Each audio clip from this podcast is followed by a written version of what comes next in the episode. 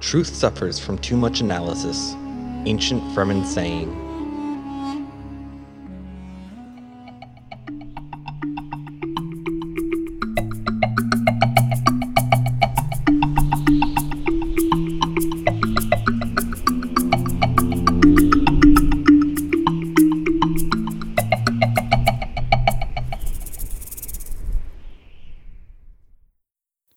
Welcome to Spice World, an inebriated exploration of Frank Herbert's Dune Messiah. My name is Derek. My name is Mike. With each chapter, we open up a new bottle of wine and have a bit of a buzzed book club here, Derek. Now, but hey, Yeah. Derek, this week Yeah. I wanted to surprise you. Oh, with, uh, with yeah. a special bottle? An old, old, old friend of the podcast, if you will. This is like as close a friend to me as terrible purpose is to Paul.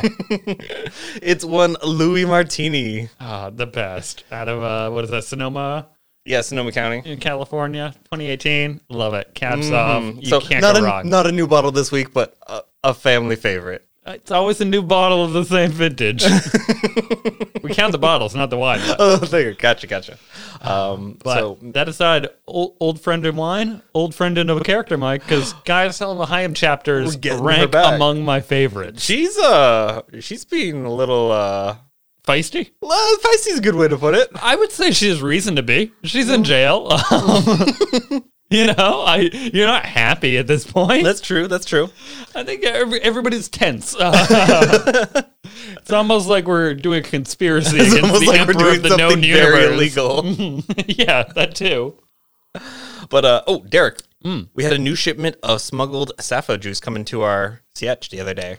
Ooh, what do you mean? That, well, got to stock up. We have so many patrons coming in, including another one ha- helped me uh, tap the keg as well. Oh my god. Okay. So coming in as a sappho juice enthusiast, we have Watch Ergo Proxy, Watch Ergo Proxy. which I well, first of all, I was just like, that's awesome because like that's uh, an anime that I had seen like a couple episodes on way back when when when I was a teen. It's just like up late. Uh, what's like- the, what's the anime? uh, Ergo Proxy. Okay, so she, it, her name is an instruction. Their name is literally Go Watch Ergo Proxy. I've never heard of or seen this. um, it's wild. So I I saw the the pop up with the message. and I'm like, okay, that's pretty awesome. It's like, ah, I remember that show. I'm like, wait, do I remember that show? I've seen like three episodes of it, all out of order. I watched it again recently because I'm like, I'm you know what? I'm gonna go in knowing uh, what. You're gonna watch Yeah. Ergo Proxy. I'm gonna- yeah, no, I'm gonna go watch it. I'm picking up what you're putting down. Um, ooh, it is not something you watch out of order. it is absolutely not. Is it only three episodes? No, it's 24 episodes. Is that like one season? Yeah, exactly. But uh, yeah, so it starts as a futuristic dystopian film noir Uh huh. and then immediately turns into a post apocalyptic odyssey with some very heavy doses of Alice in Wonderland thrown in. Of course. Along the way, it's like it's uh, just a constant discovery of mysteries within mysteries within mysteries. Eh? Huh? but uh, it's it's one of those things where like I don't if you if you're gonna watch it, I don't want to spoil it for you because it just escalates and to the point where like every episode you learn a little something about the history of the world and how much bigger and smaller it is at the same time. Ooh, okay, okay. What, uh, what what can I watch it on? You can watch it on Hulu right now at the Sweet. time of this recording. I like that. That, found, that sounded like I just teed you up for a good pitch. there. I'm just like you're gonna sign up for Hulu right Which now. is not, not a sponsor of the show. Yeah, No, we're gonna but- get there though. Uh, no, no, I'm totally gonna check that out. So, uh, I guess how do I even say it? I want to say like this is for Ergo Proxy, but I guess this, this one is gonna be dedicated to Watch Ergo Proxy. Watch Ergo Proxy. This one's for you. Welcome to this yet. I hope there's like a little uptick on Google Trends. Like a lot of people are watching this show. yeah, it's really weird. At least those few people Derek and Mike It- know. Yeah, it is really good. It's a it's a slow pace, but also a very quick pace at the same time. It's it's something that you really don't understand. I don't know how to describe it, No, man. no, don't. I mean, I'm just, I'm gonna jump into it. I will have my first report next week. I guess. Uh, Sure. We'll sit down. I'll at least get episode one through. All right. Do you have uh, anything else? We got to cap out on another keg of Sappho. What are we doing? here? No, no, no. I think Okay. we're good to go. Shipments aren't coming for a while. All right. Well, Mike, why, why don't you follow me down? We're going to head deep, deep, deep into the Atreides keep because they go to jail down there. They do. and we are going to the death cell interview. with- oh, no, I'm sorry. Um, we are going me, to the what? prison cell interview. with, oh uh, God, is she in a death cell? Well, just can't, you have to get that illusion. if we, we started the book with the death cell interview Yeah, yeah. of a person who is being imprisoned by the Kizarat, uh, thrown in there, who arrested Gaius Helen. Mm-hmm. Oh the my Kizara showed up. God. We thrown her in. Now, clearly, she's not dying this chapter. I'm Mm. like, she's good. She's a tough old lady. How do you how do you think guys Helen is going to go out when her time finally comes? oh, I don't even know. Is she a blaze of glory? I Kind think of it's a woman, blaze of or- glory Or kind will of she thing. make it to like I'm going to die of old age? God damn it! No, I think it's gonna be a blaze of glory. I don't know how, but I know it's gonna be good. okay, you got you got nothing you want to pontificate on. I don't know. All right. I, Well, I, I don't know.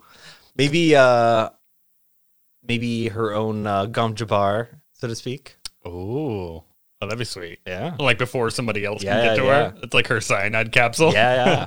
The old gum jabar. I always keep that thimble in my pocket. know, you never know when. Also, uh, the uh, epigraph at the beginning of this chapter very short and lackluster, just like the last one. Yeah, and I mean, sort of. Is it is it indicative of uh, Gaius Helen's predicament? Mm-hmm. Just being like in this situation where she is, all she can do is analyze everything around her, right? Yeah, yeah. But it's like truth suffers from that kind of point I mean, of view. like you can overthink something. always. Well, I, I think this is more than even you because it, it's like truth suffers from overanalysis.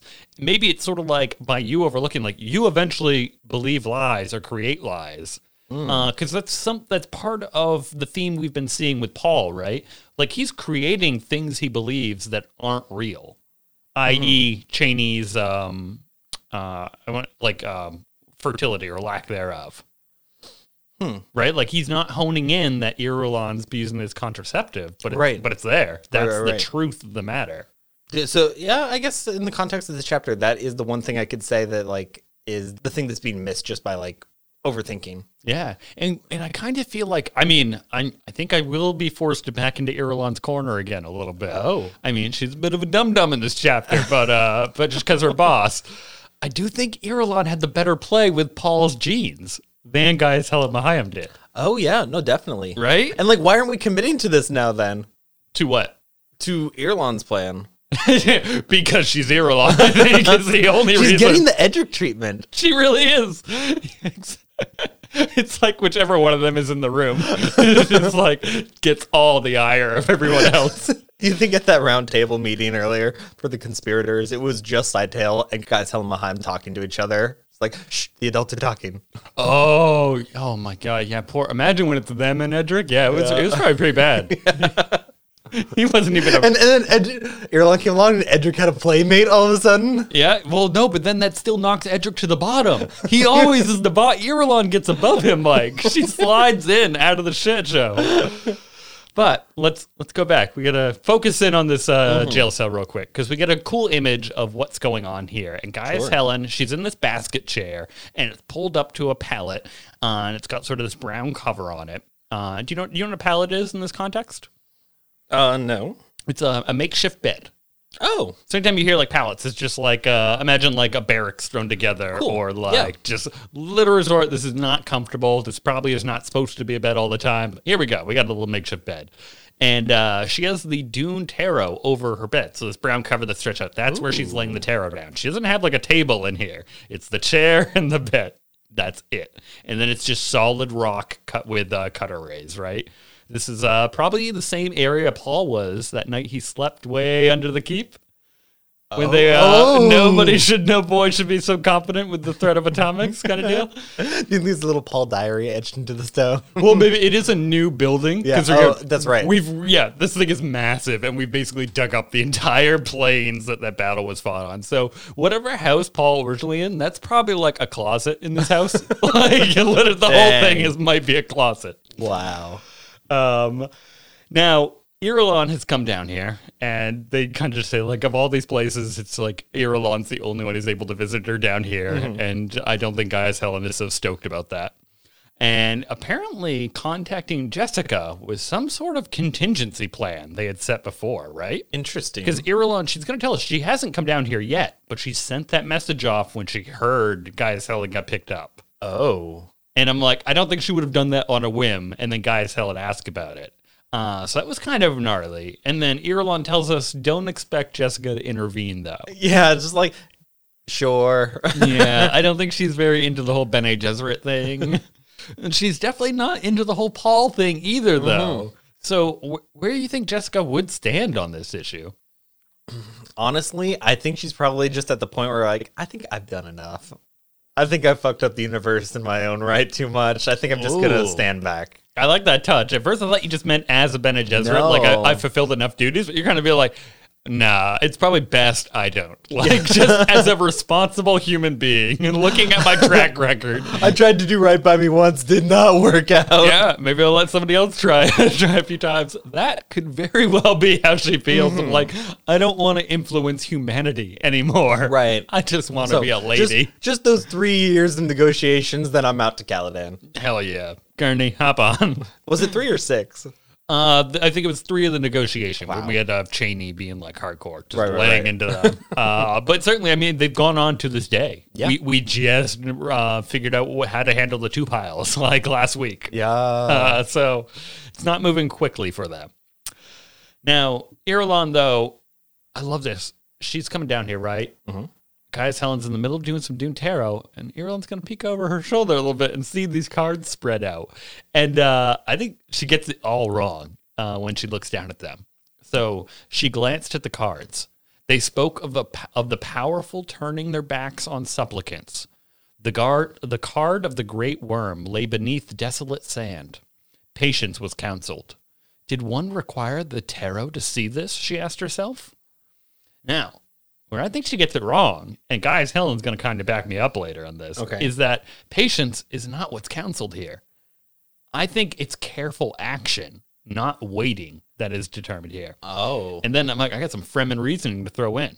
The great worm is under the desolate sands. Do you just wait? No, you walk without rhythm. You do something.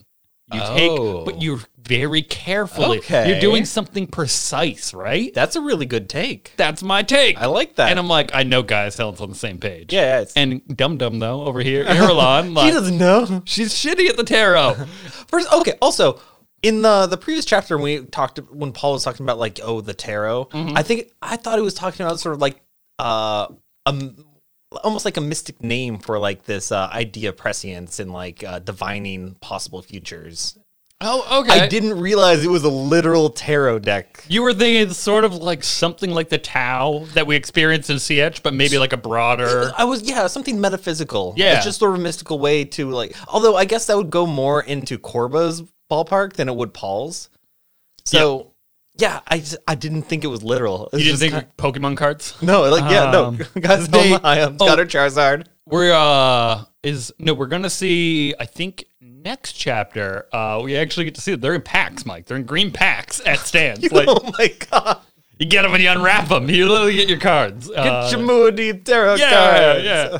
Uh, I mean, that might be blasphemy. I don't know. Slappers on the sidewalk. yeah, pretty much. Like they're all they're everywhere. oh no, You can imagine packs being torn, like they're probably littering the streets. Um, there's got to be a game made out of this.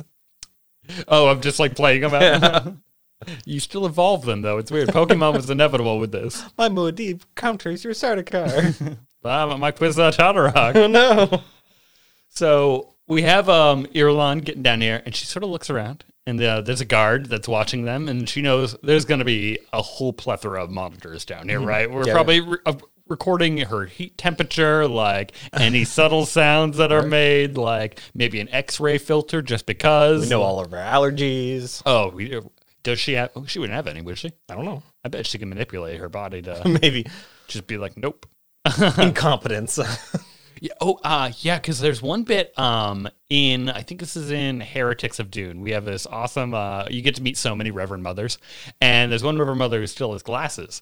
And, Oh. like, she refused to, like, correct her eyes with herself. Like, she could have done that growing up and stuff, Oh. right? But she chose to keep them that way. And it's just, like, an acknowledgement of, like, you know, the nat- natural way of things. Interesting. and they all like it's sort of just a, a, a marker of respect for her. There's Th- no that's really diminutive cool. to it, but I just thought it was really interesting for them. Uh, so I, w- I would say that she probably would have no no allergies, maybe, but she could choose to if she wanted. Hmm. She wanted to. yeah. Now, uh, Gaius Helmayim, she's been doing meditations interspersed with the tarot. Do you know why this is? No. It's to keep the muddy waters muddy, Mike. Oh. I don't, and I don't want Paul looking. I'm not safe anymore. I'm not on that highliner with the That's guild steersman. fair. Is this sort of alluding to a little bit of prescience that guys Helen Mahia has? Well, we've already kind of established she does. Yeah, she yeah, used yeah. Mm-hmm. it at the end of uh, the last book. But yeah, so and then she just be like, "I'm just doing my part, like just making white noise here." So while she's stopping to do these meditations and probably like one body exercises, but also thinking, Yeah. she's just stopping to then just fuck with Paul and make it harder for him to see what's going on I here, like if that. he can see at all. Also, that idea, going back to that epigraph, truth suffers from too much analysis. Maybe just like taking a step back and being like, okay, Oh, of her like pausing for that reason. Yeah. yeah, of like knowing this is sort of. I mean, it's an ancient ancient Fremen saying, but it just it reeks of Bene Gesserit axiom, right? true. I mean, what? I mean, she has memories from the, the from old Fremen. Oh, I mean, we we speculate. Who knows? You didn't want to lean into uh, her. be- aha, Derek. no, no, I see, but you didn't want to lean into her knowing Romalo uh, for yeah, no, Romalo's I thought backstory. that, that was just a little that was too, too, that was- campy. that was too far for you. Uh, but yeah, no, I to- I totally believe there's something Yeah. in there uh, for pulling that one out. So she also has the litany to lean on, uh, which is great, and this helps her keep her cool while she's processing the events that led to her getting in this cell. And that's where we lead to our next thing. Of, Flashback. Doo-doo-doo-doo-doo. yeah, it's, just, it- it's her being pissed too. It's anger that causes the flashback. I'm just remembering this man having the audacity to arrest the like the mother supreme. Corbo's bad cop. Wait, wait, Corba's nowhere in here. Oh, who was it that? It's uh, just a Kizara. That's that. Oh, Oh, that gotcha. wasn't Corba. Uh, Corbo, you know, I mean, he's been down on the planet. I don't. He would have had to gone up and down since we saw him at that meeting. True. Uh, but okay, I get because he is our main Kizara right, right. representative. That's Uh, fair. Yeah, yeah. That would have been interesting if it was him. I think he would have been mentioned though for sure. Yeah. Uh, he, Corbo would have like he would have loved to bring her down, knowing her relationship to Fall. Yeah, like he'd be yeah. like, I'm doing such a. I'm gonna be such a good boy. Like Corbo gets a treat.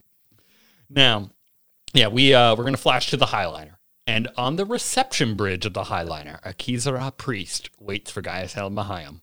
And uh, he's just he's chill as can be, right? He's Mm-hmm. not even looking up at her. He's probably got a little like oh, probably the Bible, whatever they use for Bible theirs. Uh, or clipboard. yeah, no, no, I want to go. I want to go by. He's looking down. He's turning the page, and there's like a servant bringing over the spiced coffee. They're pouring it in. I love the bulb jar that they described. That was um uh, looking into like Turkish brewing. The picture that we had seen was like a very bulbous um uh, what would I want to say uh, vessel that you boil it in, Sure. so that when you pour it out, it holds all the grounds in there. Oh yeah, yeah. Like you get less of that. It's uh, all, the silt kind sediment of- stays there. Exactly. Thank you. Uh, so they're saying there was a little bulb cup that he has while he's drinking it. I, I assume it's the same reasoning. For That's it. really cool. Yeah. Uh, and she's now wondering, like, hmm, how'd this guy know I was here? How'd he? Because I'm on a highlighter. Like, Like no I got, one should have known. I got a guild representative here. yeah, I didn't tell anyone I was coming. And uh, I mean, Mike, I have in my notes here after it- her asking, I was like, no, really, how? Like, really? How? how do you think she got caught? That's true. like somebody had to sell her upriver. I don't think Paul Paul definitely couldn't have seen it. At least I don't think. And he gave us no clue that he had. Mm-hmm. Um, it's very out of the blue right now. Maybe. Hmm. Let's speculate on this. Yeah. What, what do you think? So what are our options? It's got to be Edric is not able to conceal her. Right. So, but at that point, the whole conspiracy would be out of the bag. Hmm. You think like I think Irulan's game would have shown through a little Yeah. too much. So maybe not that. Uh, could it be that Edric's not able to block her? Maybe not. Or maybe like he just doesn't understand. I mean, there's always that aspect that like he- you know him and Paul don't know the extent of each other's powers. We're. uh, You know what? Maybe it's Tidetail. Maybe Hmm. an anonymous tip. The Ben Atalaxi Yeah. throwing her under the bus. Well, I mean, like, maybe not throwing her under the bus, so to speak, but like, that's just like another domino in his plan overall. How does it help his plan? I don't know yet. but I'm just saying. He's too cutting for me, Derek. I don't know. but you're happy to shape it into a domino for him. okay, okay. E- Either so you, Based on what I've know, like, what I know of Sidetail so far, that would be absolutely the kind of thing. that so you're using this is how the mentat mind would work, Mike. You know his pattern. Now you're looking at the scenarios and you're like, "He- his pattern could apply here. I don't know where it goes, but like it it has that stamp on it. Of like, yeah, he's part of the conspiracy. He's interacting with her. If he put her on, you know, he's in it for his own advantage, Right. not for hers. So And we know he's at least been able to sort of infiltrate uh, the ranks of the Fremen for at least a time here because he's wearing a Fremen face right now. Yeah. Oh, he's he whatever he is, he's the contact that got to Farouk. Yeah. Right. By some means of setting it up, because Farouk knew he was coming. Yeah. They had a like a call response code word. Mm-hmm. Uh, so So yeah, so, something's been set up here for a there's- long time. Whoever the Fremen agents in the conspiracy are, they are aligned somewhat with the Tlaxlu for whatever reason. How many Fremen agents are there? If- I'm like, we had a fucking hard enough time to figure out how many Fremen there were. you really want to dig into Fremen agents? Ten Fremen agents. That's what we're, we're gonna start with Corva. Um, now we know there's Corva and Farouk. Yeah, I, I'm not gonna tell you how many Fremen agents there are, Mike. Okay. I will tell you, Paul will get a complete list okay. by the end of this book. Oh, Yeah, there is a list on. it's like a book. It's on Dune right now, and you've already been told about it. Though obviously you don't know that you have. Oh, Yeah, you you even know where the list is. Okay. That's really fucked up. was it the distrans message? It was not the distrans message. Okay. I'll let you take one more guess if you want, but otherwise I'm No, clearly continue, going to shut you continue. down. But it- it's there. It's there. All right. Um, all right. So he reminds uh, being the Kizara uh, that uh, you do know you're not allowed on Arrakis. And guys, sounds like looking at space all around her. I'm just like pretty aware. not there now, am I? And she's like, I'm in free space. And he's like, Oh, that's very cute. There's no such thing as free space. There's Moa deed space. I'm like, yes Ooh. that is how an emperor rolls. Like, that's good. I like that. Uh, and then um, this must be an especially painful for guys um, to be at the receiving end of a priest of Yeah, all oh, people. yeah, yeah. Just like that's someone clearly she has no respect for. Like everything you're doing, my people like created, you know, like and manipulated. Um, and she tells him, we get this great play on words of Arrakis is not my destination, she insisted. And he responds, Arrakis is the destination of everyone. Dude, I'm like again, that's a great priest Yeah, line. yeah. But to Machias Helen, she's probably so furious. I'm like knowing the origin and all Oh. the breakdowns of why you say that line and where it came from. Oh God. Yeah. And she feared for a moment that he would launch into a, a recital of the mystic itinerary which pilgrims followed. And she's like, You say one thing. She's been on a ship with thousands of them.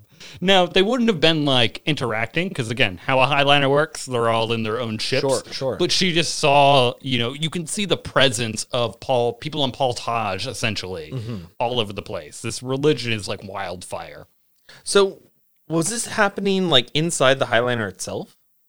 Yeah, so that's kind of the weird thing of like, w- are you kind of queuing in what I Yeah. just said, where they would all be separate? Yeah. Like, clearly, she is in the part where like the guild reps are operating, right? If there's a reception bridge, I don't think there, unless like, it could be that the guild could take any of the ships to this reception bridge if you're summoned. Because, like, you know, uh, this is a highly exceptional situation where the emperor is, you know, uh, what do you, what would you call it? I'm not commandeering, um, but we're like when you kind of extradite someone, Oh, I don't know. whatever it would be called to request the extradition. Basically, you know, we're taking Kaisel Bahayam.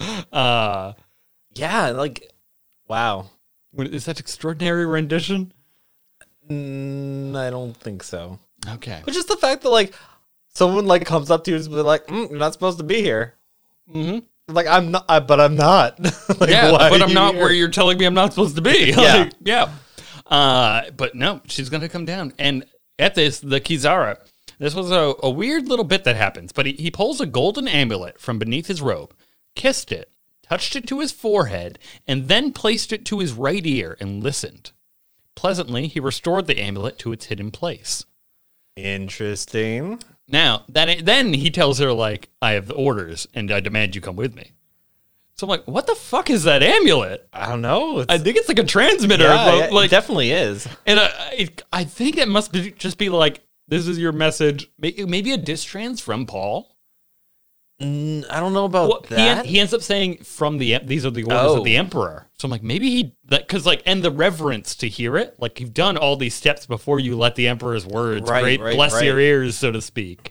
Um, but it, it's something I don't know if it's a live transmitter transmitter or a message. Uh, I just thought that was a really weird little bit and a piece of technology that like Frank's like I'm going to show you, but we're not going to talk about it. I'm like, Why? Like, like, is that your cell phone? Like, what the? What is Yeah, that shit? Kind of feels like it, doesn't it? yeah, hey, it's kind of cool. I mean, on an ambulance, like we didn't think Yeah. about doing that. Um, but yeah, so the Kizara he demands you're gonna come with me. And Caius Helen is like, all right, what's, What's the guild have to say about this? Well, she looks over at the guild. she she even thinks like, should I protest to the commander of the vessel here? And then Yeah. she's like, that'd be useless. What's this guy gonna do? He's middle management, Mike. Like, there's basically no one important enough present to stop it in time. Because I think if you had like you know some major up, uh, you know, I don't even know who runs the guild, but if one of them was present, they might have enough sway to be like, you're not overstepping our neutrality to do this. But like that commander. There's nothing he's going to be able to do Yeah. to the Kisara priest from of the capital of the known universe. Like, right. you're done. It's like, yeah, I need you to come to me too. Yeah, but I love. Yeah, she looks over and I'm like, oh, should I? Nah, what a what a waste of my time, his time, and this guy's time. Like, let's just get this over with. Uh, but continuing this thought she has of who betrayed her. So we touched on the guild. We touched on Cytail. She has one more um, potential threat she wants to throw out. Oh. Was it the abomination? Was this Aliyah's powers coupled with Paul's? It could be. This is every chapter this thought has come up in some manner. What are Aaliyah's powers? Are we ever gonna know? Oh yeah. Oh, We're gonna we're gonna fuck it. Mike, we're gonna meet Aaliyah very thoroughly. Uh coming soon. Not com- not coming soon, but like as we're going. okay. And I think Frank is just setting it up intentionally so. Uh just to be like cause well, but we were on a ride through Dune. We never really questioned what they were because they were new. We were like, we're waiting for you to even use them, right, right, right. But now we're at a point of kind of questioning one, what are they? And like, what is the cost of them each time you use them? Mm-hmm. Because is. Paul's dug himself a hole he doesn't think he's getting out of anytime Right, soon, right. right. He feels so trapped. How does Aaliyah feel? Oh. And when you use Paul's and Aaliyah's powers together, as they've been able to do for 12 years, that the three year old was not willing to do with Paul, you know? Like, what does that yield? Hmm. They've had time to perfect themselves in a manner. Interesting. These are honed weapons. Now, Gaia Salmahayim is uh she's basically being brought to the place of her greatest defeat. Jessica turned on her, Paul's bloodline was lost, and Fade's was completely lost. Yeah. Well, no. Oh, not completely. Uh that's true. Yeah. Frank does miss that, doesn't he? Yeah. I forgot about little uh Margot's baby. The mid Margot. Margot. not know. No, she would have had to know because Margot's part of the. Uh, Dyson. oh yeah. yeah. Yeah. Yeah, yeah. She did that for the Bene that wasn't for Hasmir. That, That- was pure Bene Yeah. Gesserit Yeah. through and through. That- that's a little weird. Well, it might be just that um, you know, what they saved isn't the pure line. It is now half Margot. Right. True. So Yeah. maybe that is enough of uh, a detraction to be like, hmm. It's like ah, we can do that in like maybe a hundred years. Yeah, I mean, it could be just as small as like the same reason why we don't we didn't quite ever get an answer to like why didn't Jessica just have a second child? Yeah, pop, pop out a boy Bo- or a, a girl, whatever you need. Just do it now. Uh, we c- we still can do this whole plan. We're just nine months off. You could have had Irish twins, would have been fine. Could have like uh, papered over this whole problem. but alas, here we are, Mike. this is now an old woman's being dragged to jail. So the Kizarat tells her these orders come from Paul, and this is where she is like, oh, okay, the Emperor is directly like she is the one who's telling me the Emperor is involved, and she thinks about protesting. This is useless, and we just get this statement of her saying, "Well, the Emperor has said I must die if I set foot on Dune. You spoke of this yourself. You are condemning me if you take me down there." And the Kizarat is like, "Nice try. Let's go." Nope. yeah, you are right, but uh, don't care. I, I do. I think it's like great, like um, you know, like when Shaddam was pushed into corn at the end of Dune. Yeah. He tried a few like these are weak attempts, but like, eh, you got to if you're there. Right. Right. Yeah. I mean, you'd be hitting yourself later if you didn't. like, what if that did work? if she saw in the tarot, yeah, Oh no. would have been awful. But here we go, and um, with the sick, uh, with the sick feeling that she was caught in a web of her own spinning, she had turned to obey. That I appreciate because yes, this is like all your. Uh, it's a net Kind of you is, created. yeah. You know, in the same way, Paul didn't really have a choice. You didn't get to choose all the later parts, but you put his hand in that box. You put us on this road. So we, whew, hop out of the Highliner. We go back down to the jail cell. Our uh, flashback is over now, Mike.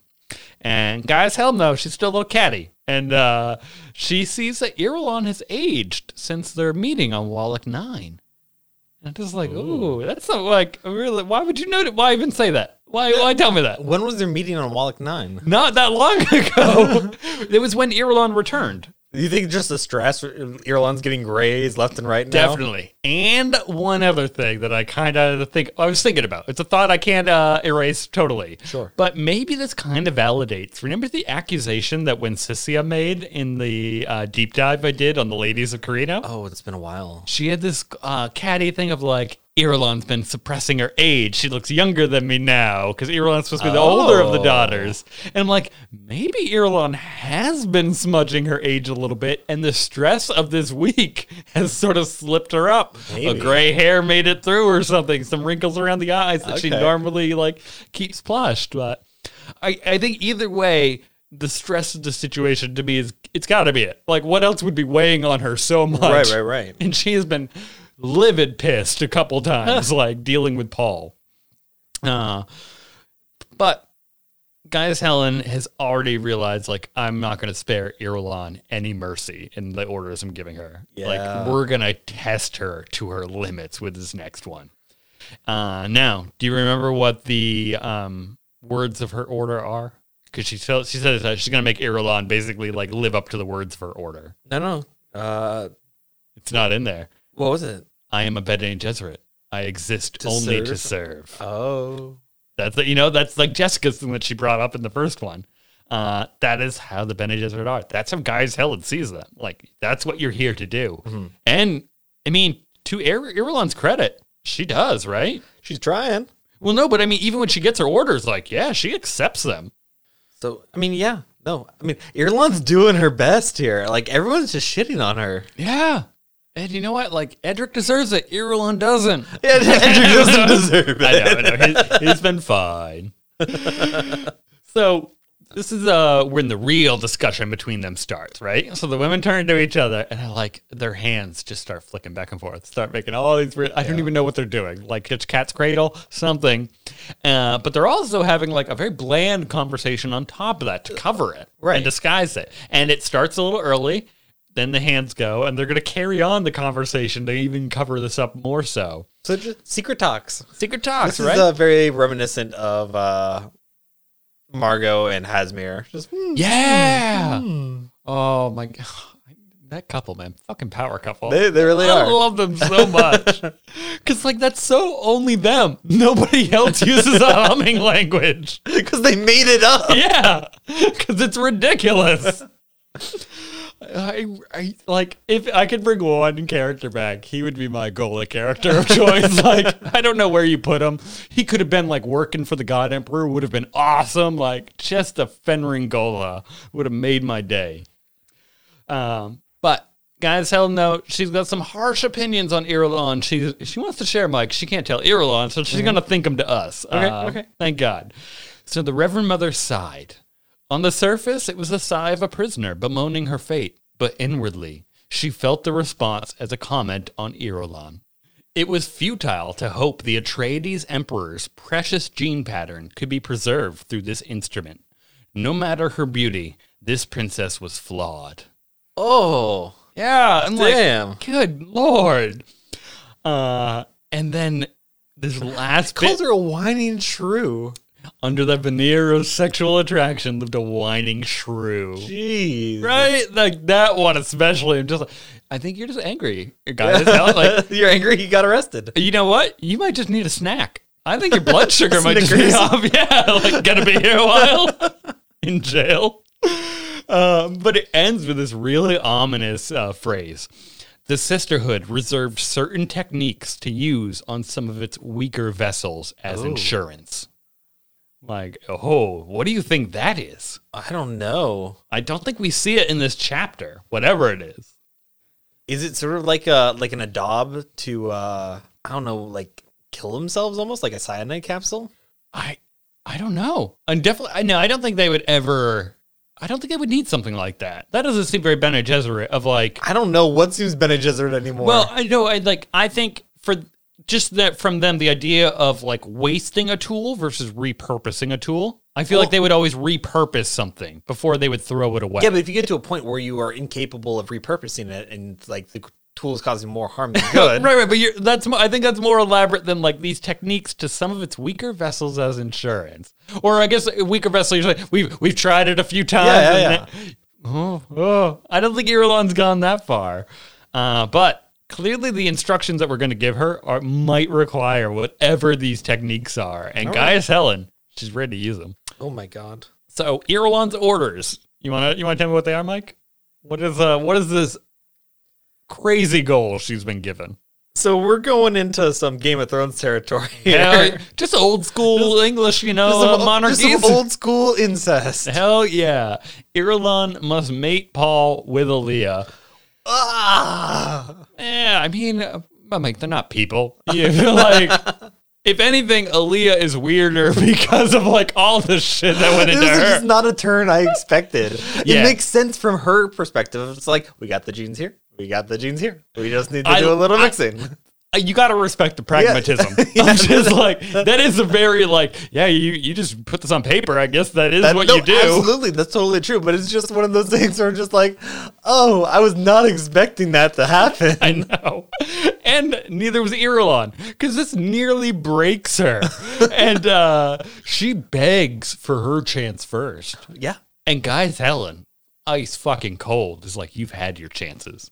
You've Like- had 13 years. Yeah, exactly. Yeah, I mean, it is fair. Again, like, she's got this all on paper. It does make sense. but yeah. Yeah. you've had plenty of time, Irulan. What are you going to do this week after you've already begged Paul just yesterday and you got shot down so hard? Paul apologized to you. and he doesn't apologize to anyone. No! He's sterilized worlds, Mike. The scale of shit is so off on every decision that we're making in this book.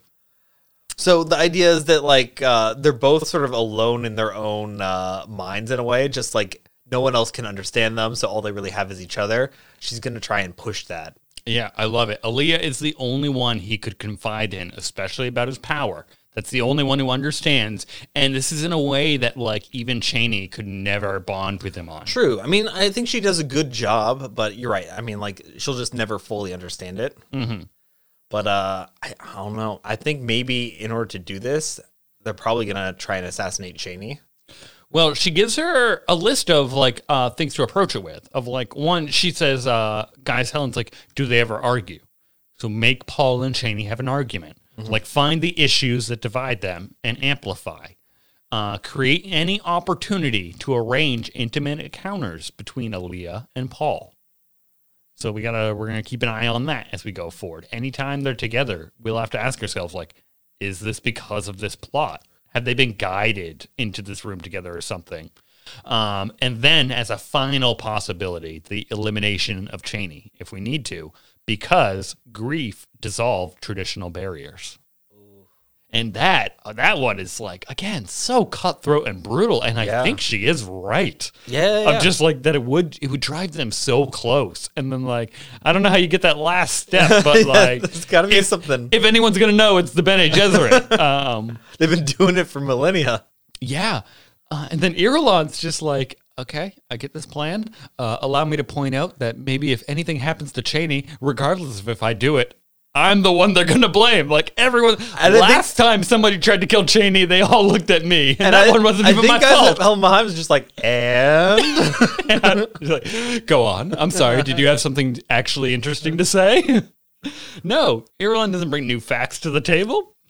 So then Irulan is like, well, look, she's on this Fremen diet now, Cheney is. So I'm not even able to administer the contraceptive anymore. So she might even be super fertile, which, oh, Kai's Helen already had a bad day, right? it's like, oh god. let's take it to a 10 because she's like how can you this is where I, I think she does go too far Yeah. she's like how can you be so stupid of just like why wouldn't you tell me that in the beginning i'd be like you're not going anywhere she's not going anywhere what's the matter if this came up in the Telling you now. I'm like, granted, we've wasted a few minutes, but like the plan's not ruined because of this. I don't even. Yeah. This one was too harsh. Um, So now for guys Helamahayim, the chances of Paul having an heir are higher than ever. Oh right? yeah, I mean It's they like- they just are and the conspiracy probably isn't getting together for another meeting anytime soon. not before uh, Cheney might get pregnant. Well, no, I'm just like, one's in prison, one is now the guild ambassador. Mm-hmm. Irulan's clearly at the house. Cytail is like wearing Scythe- faces everywhere. He's too busy pretending to be other no, people. I think Scytale, he's a linchpin. I think that like Oh, okay. How I, so? I think the fact that we don't know where he is and what he's doing right now, he's the one that could go between he's the them one. Yeah, all. I would love every chapter. He just shows up with a new, like he's the guard serving her dinner. like he's, she's the guild ambassador's envoy. it's just like another tank goes by Edric is another like steersman. Another like Stansman. how, how he pulled that one up. That's why Sidetail's so good. he's too good. He can grow a tail when he needs He to. grew a tank around him. You think that's part of Yeah. it? Okay. Okay. He's just see through now. Oh my god. That would be so great. you cut the tank and it bleeds. God. Now, this is where Irulan brings up the point that I think you and I are on the same page with her with, uh, where she's like, look, why wouldn't we want Paul and Cheney to kind of have a kid? Of like, that's one way to preserve the genes. Isn't that what you're telling me to do? And again, Guy Silent comes back way too hard at her of just like, how could you possibly think something She like doesn't this? want to muddy it with Cheney's genes. yeah. And that, I still think like, that is anathema to the Bene Gesserit for me. Isn't it? yeah. Yeah. Right? Okay. I'm like, your whole thing should be like understanding that chaos is inevitable. And like, you, of all people, should know how to like go with the breeze. If something's changing, you change a little bit and accommodate it. I honestly, I think she's just still angry that she didn't get her way the first time. You well, it could just be a matter of like, yeah, expectations, right? Hmm. The 99 generations. She also has the whole line of Reverend Mothers who were also in charge of that program, who were all probably pissed at her, right? like has to hear it every day, like it's Oh, God. in your head of uh there's there's gotta be something to it. But I, I thought that would be in- totally acceptable. Like you should want that and roll with it and Yeah, just try, try again. Exactly. What's the worst that could happen? Like you have half the line. Paul's still alive. You could still try to mate somebody with him and steal his genes. Like you have time on your side because Paul is so I, young. I think, well, you say that, but I think that they've been sort of afraid that the longer Paul's in power, the less agency their organization will have, just because he specifically dislikes them. That's fair. And she does say like with an heir, it would cause Paul to, and I'm going to use the word engage with his empire Oh. again. Well, he's been pulling back, and she's saying like if he had an heir, he would have reason to consolidate. He would have reason to deal. Like right now, he's not dealing with the Kizara or the church. Right. He's clearly irritated by them. Right. We saw he doesn't even acknowledge Corba Yeah. as like a serious Hey, person. Karma, pretend to be the Pope. Yeah, he's like, you, you, you fucking love playing games, right? You dress up all day, get out there. And Corpus, uh, it's like, but if Paul was going to have an heir and knew this was going to continue on past him, he would do like take endeavors to make it a solid, long lasting, Yeah, yeah. Uh, permanent station in my life. And that's just not the case.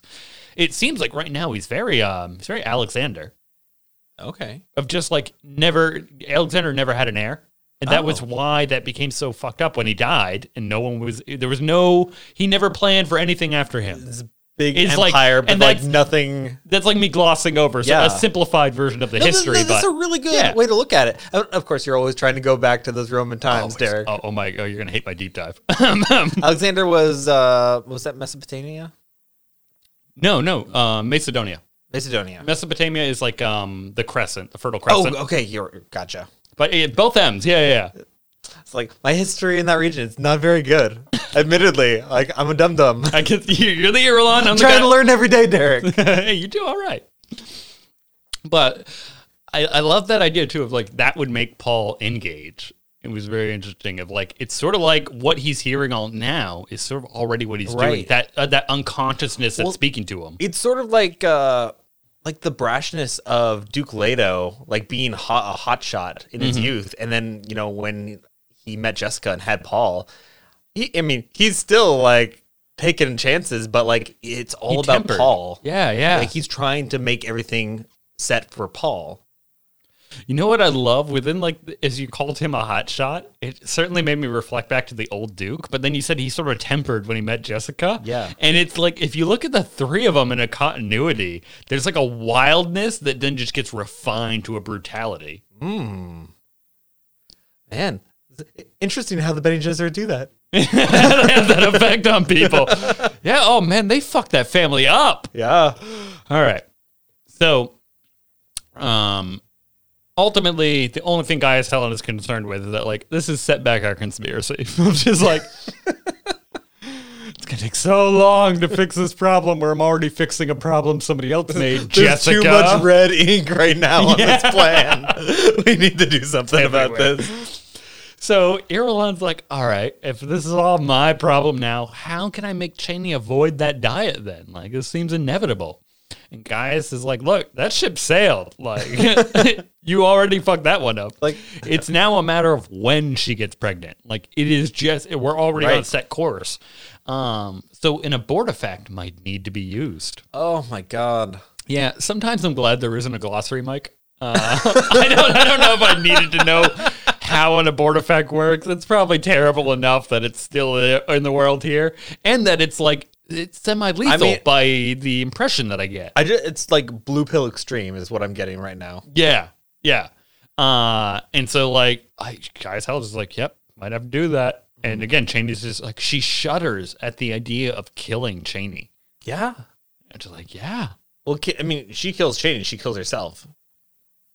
Def- yeah. I, okay, I don't think that wasn't the impression I got. You know? I don't think it was like a self preservation in You there. think she has like some sort of uh empathy for Cheney? I just don't think Irulan would kill. No. It's like look at that. Like no, I, I don't think she like is in love with Cheney. Um, if anything, I, I, I guess that's a good point. I don't know if she ever has like been in a situation where she's had to do that. can tell you no, no, Mike. She's Yeah. been writ- she's been writing books. We her, Mike her first Bene Gesserit deployment was that end of Dune. Her Yeah. saying, "Dad, let me marry this man." That was her big role that she was prepped for her Oh, dang. entire life. Uh, she's dodged some sketchy shit in the um, in the imperial court Yeah. growing up. Like we said, there were there were attempts on her life. Yeah, yeah. But like she didn't kill Chalice. Like you know, her, her sister that uh, Wencesia might have poisoned. yeah, yeah. So Did, you know, I guess in retrospect, did uh did Jessica ever kill anyone? uh, I mean, she tried to. Jessica was in a couple fights with us. She no, she was in fights, but Right, she never right. killed anyone. No, no, not in our not in our viewing. She never had to. she, she, I mean, she could have killed Stilgar. Oh wait, no, I guess she did tell that dude like, "Hey, like you guys don't have to fight over me." She made someone stab another dude. I think that counts. Okay, you're gonna give her like the Charles Manson kind of a you made him kill them kind of deal. But like, no, she literally did though. You're not gonna prove that in court, It Mike. was in psychology. She literally changed their thought process. I mean, if you really want to go down this road, I think I can make a strong enough case that like Jess, the the thing Jessica and Charles Manson did was the same. I think Oh my god. that's all. That's all. Uh, though there are other things that come into that night, Mike. He really wasn't in control. Okay. But Jessica, on a whole, I think you're dead on for. And uh, this abortive fact, getting back to here, would be as dangerous as an open attack on the concubine. Hmm. Speaking of Jessica, uh, If anyone ever found out. yeah. Well, I mean, again, if anything happens to Cheney, Irulan is the suspect. Like no carte blanche. Like Yeah, yeah. we're just we're gonna blame you regardless. It's like, hmm, who's been trying to make sure that no one has a baby except Irulan? Yeah, no, I I, says, I think we could have like Corba in the room with the knife, seeing him do it, and we'd be like, "You think that's Irulan though?" Like, But Irulan. but but but Irulan. So guys, Helen scorns Irulan's hesitance, which I'm just like, again, you're being really harsh on my girl right here. But guys, Helen, she's killed a few times. I think Yeah. that one definitely because she is she had no hesitance. no, not at She's all. even laughing at this girl for not taking her first blood. So ruthless. Uh, you know what? Having uh, I told you I just watched uh, that James Bond recently. She'd make a good M. Agent M? No, no M, like the one in charge of everything. Yeah. Oh, would gotcha, be Guy yeah, yeah. Helen Mahayam, telling Bond to go out and do shit. Judy Dench Okay. is Guy Helen. Judy Dench is That's Guy that's what I'm Salamanca. building up to. That'd be pretty good. Be pretty good. Uh, Irulan though she's gonna counter at this and being like, you know, like scorn me all you want, but I am well placed as a spy and I am useful. You know, like I'm the one in the imperial household. But do you guys have like another spy already? Is that why you're Yeah. like, this is like a pure chain of consciousness thought in her head, right? That she she's like, I'm the most important. Do you have someone more important than me? Uh, is that why Again, I'm I think- expendable? I'm I'm I'm telling you, Irlon and Edric, they're just on the same. Same level. I have value. yeah. Side have I have things no. to say. No, you don't. You have overrated value. But she says, like, you know, is that why she's expendable? Uh-huh. Gaius Helen's response in war, all values acquired new relationships. Oh God, what a way to just sort of like sidestep that question, though. I think that addresses it pretty pointedly. Just like, no, you had value. Values change, they're in flux. The, w- we're in a war. Yeah. You know, the battlefield's different now. You're all of a sudden not the shining example of usefulness that you were. She's been in this plan for like three days.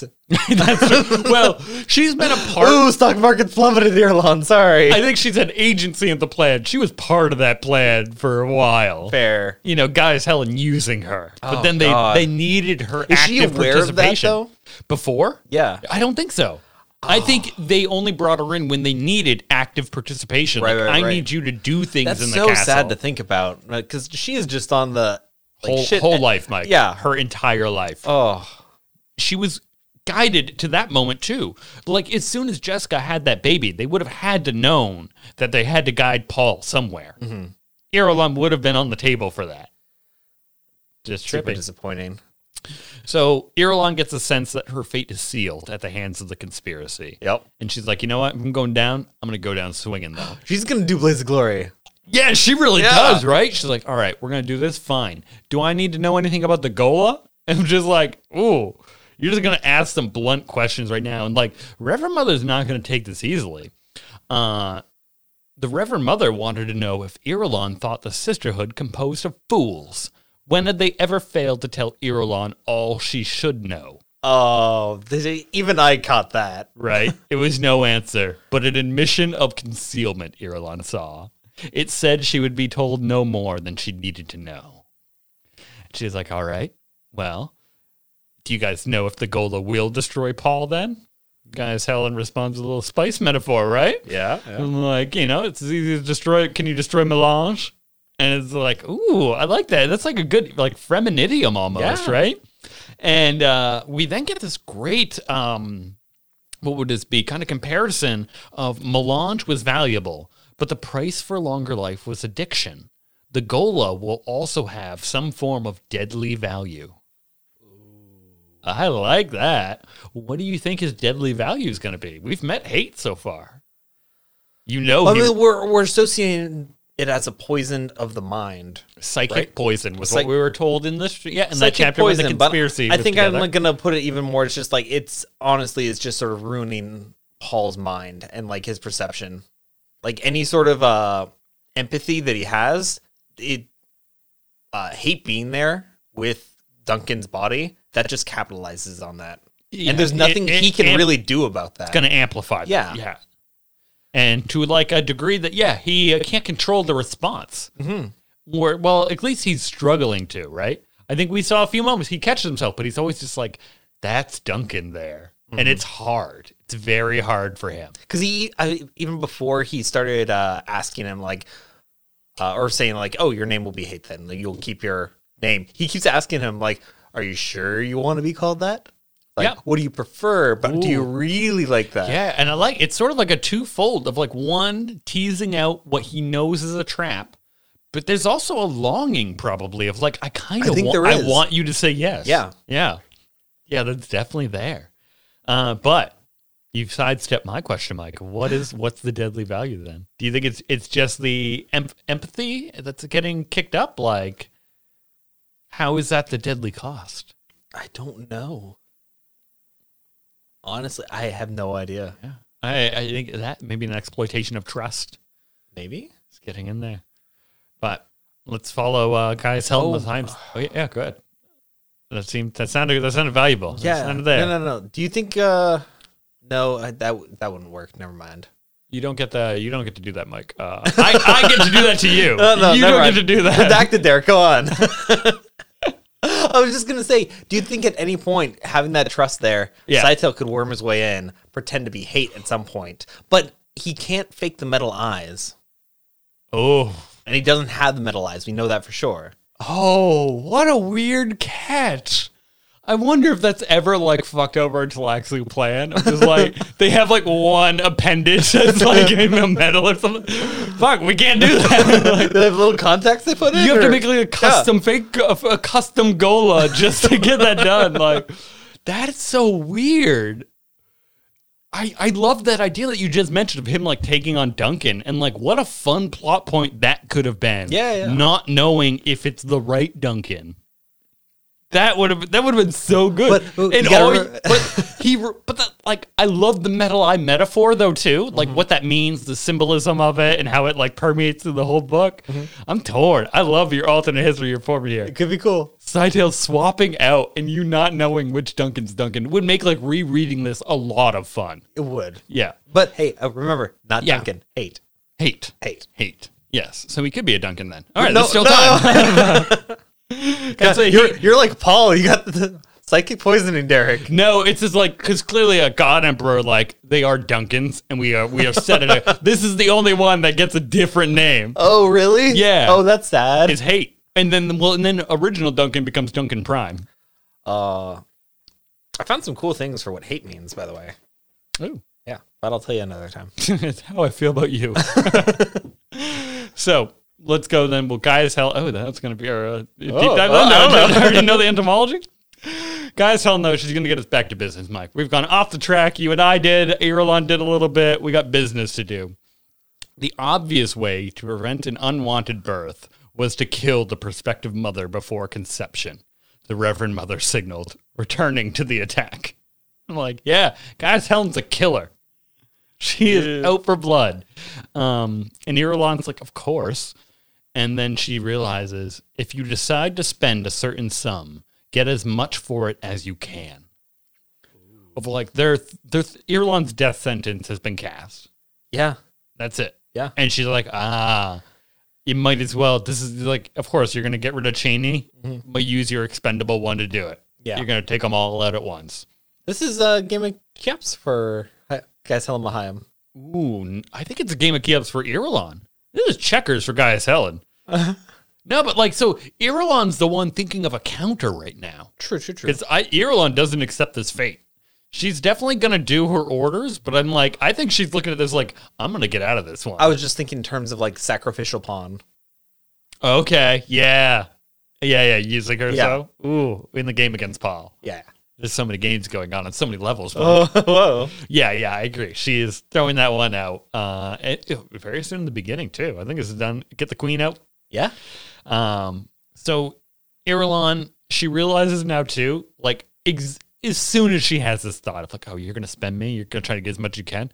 Ah, shit, you know what I'm thinking, because the Like- guy as Helen can read every facet of Yeah. Irulan because she trained her, she brought her up, and I just think it's like interesting. It's this far into the conversation, Irulan's now like, I probably need to cover some of my tracks a little bit better, or does she lean into it and is like, I just need to be more honest than I was being with myself. Like and with these physical reactions I don't even know if it matters, honestly. with guys. what are her powers? Uh, but we get to this excerpt from last week that I read you, where it started with the litany against fear. Great to see that finally come up, yeah. and then the let them spend me and see if they get more than they expected.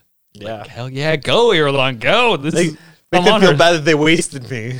Yeah, well, just like I, I don't know if it's a threat or a promise. Like, is she saying like I'm just going to do this so well you're going to regret spending I me, think- or am I going to get you something that you know bites you a little bit? I I, th- I want to go with column B on that one. Well, Colin B. Yeah. yeah, I, I would lean I think towards she's that got too. a little bit of spite in her. a little like I'm gonna hit you back. I'm gonna do Yeah. exactly what you said. It's sort of like her doing a devil's bargain. You're like, Yeah. I will follow it to the T, but you forgot to tell me this. I'm like, Oh. that's gonna get you. Now they fake some more small talk to cover the real conversation, and then we finally get to the end of our chapter. When she had gone, the Reverend Mother returned to her tarot cards, laying them out in the fire eddy pattern. Immediately, she got the Quisach Haderach of the Major Arcana, and the card laid coupled with the Eight of Ships. The Sibyl hoodwinked and betrayed. These were not cards of good omen. They spoke of concealed resources from her enemies. She turned away from the cards, sad in agitation, wondering if Irulan might yet destroy them. Yeah. So we got a few things we got to address right there. First, what she flips over the Kwisatz Haderach with the Eight of Ships. Now, eight is also the same letter number of letters as Edric. Oh. Starts with an E. Ships, clearly highliner. I just get all kinds of feelings. Is that where you're going with? I, I would I would go with the the guildsman. Yeah. Who who are you getting out of eight of ships? I don't know. Quisach Haderach, I feel like is uh, undebatable. Eight rhymes with hate. Eight- oh oh Oh. Oh.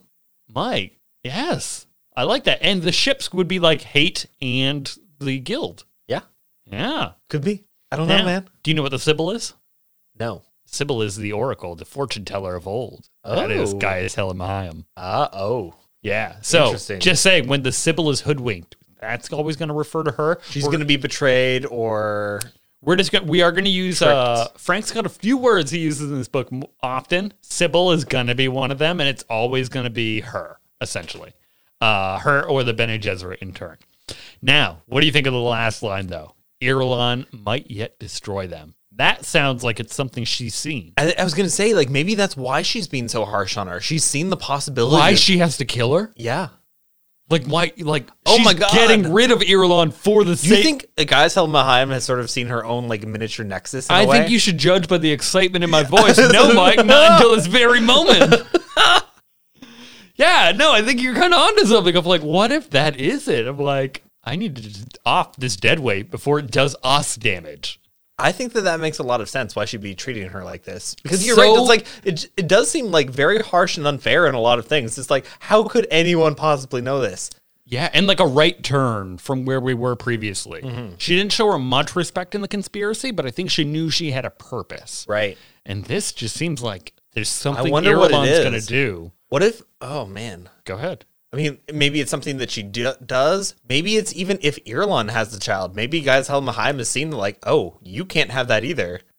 Ooh, int- well, okay, possible, possible. I think she's definitely within the I, pedigree. do, I don't know. of possibility. I don't know. though. I think she, whatever it is, like she would definitely would re- prefer that she have it versus Cheney. I mean, like- because that was the plan, I was going to say, like, you know, Paul was in that line of pedigree as well, but we saw how that turned out. right? But I'm just saying, for the last twelve years, though, the whole plan was Irulan has that baby. That was the goal. Mm-hmm. But so maybe she's seen something different. I don't know, man. It- she got her it fantasy tarot changed. deck from the, You from the think that's what did market. it? Yeah. she got a rare card. Yeah. and it changes everything. oh, that's got to be it. I think we solved it. Why don't we go pay some bills, Mike? Oh yeah.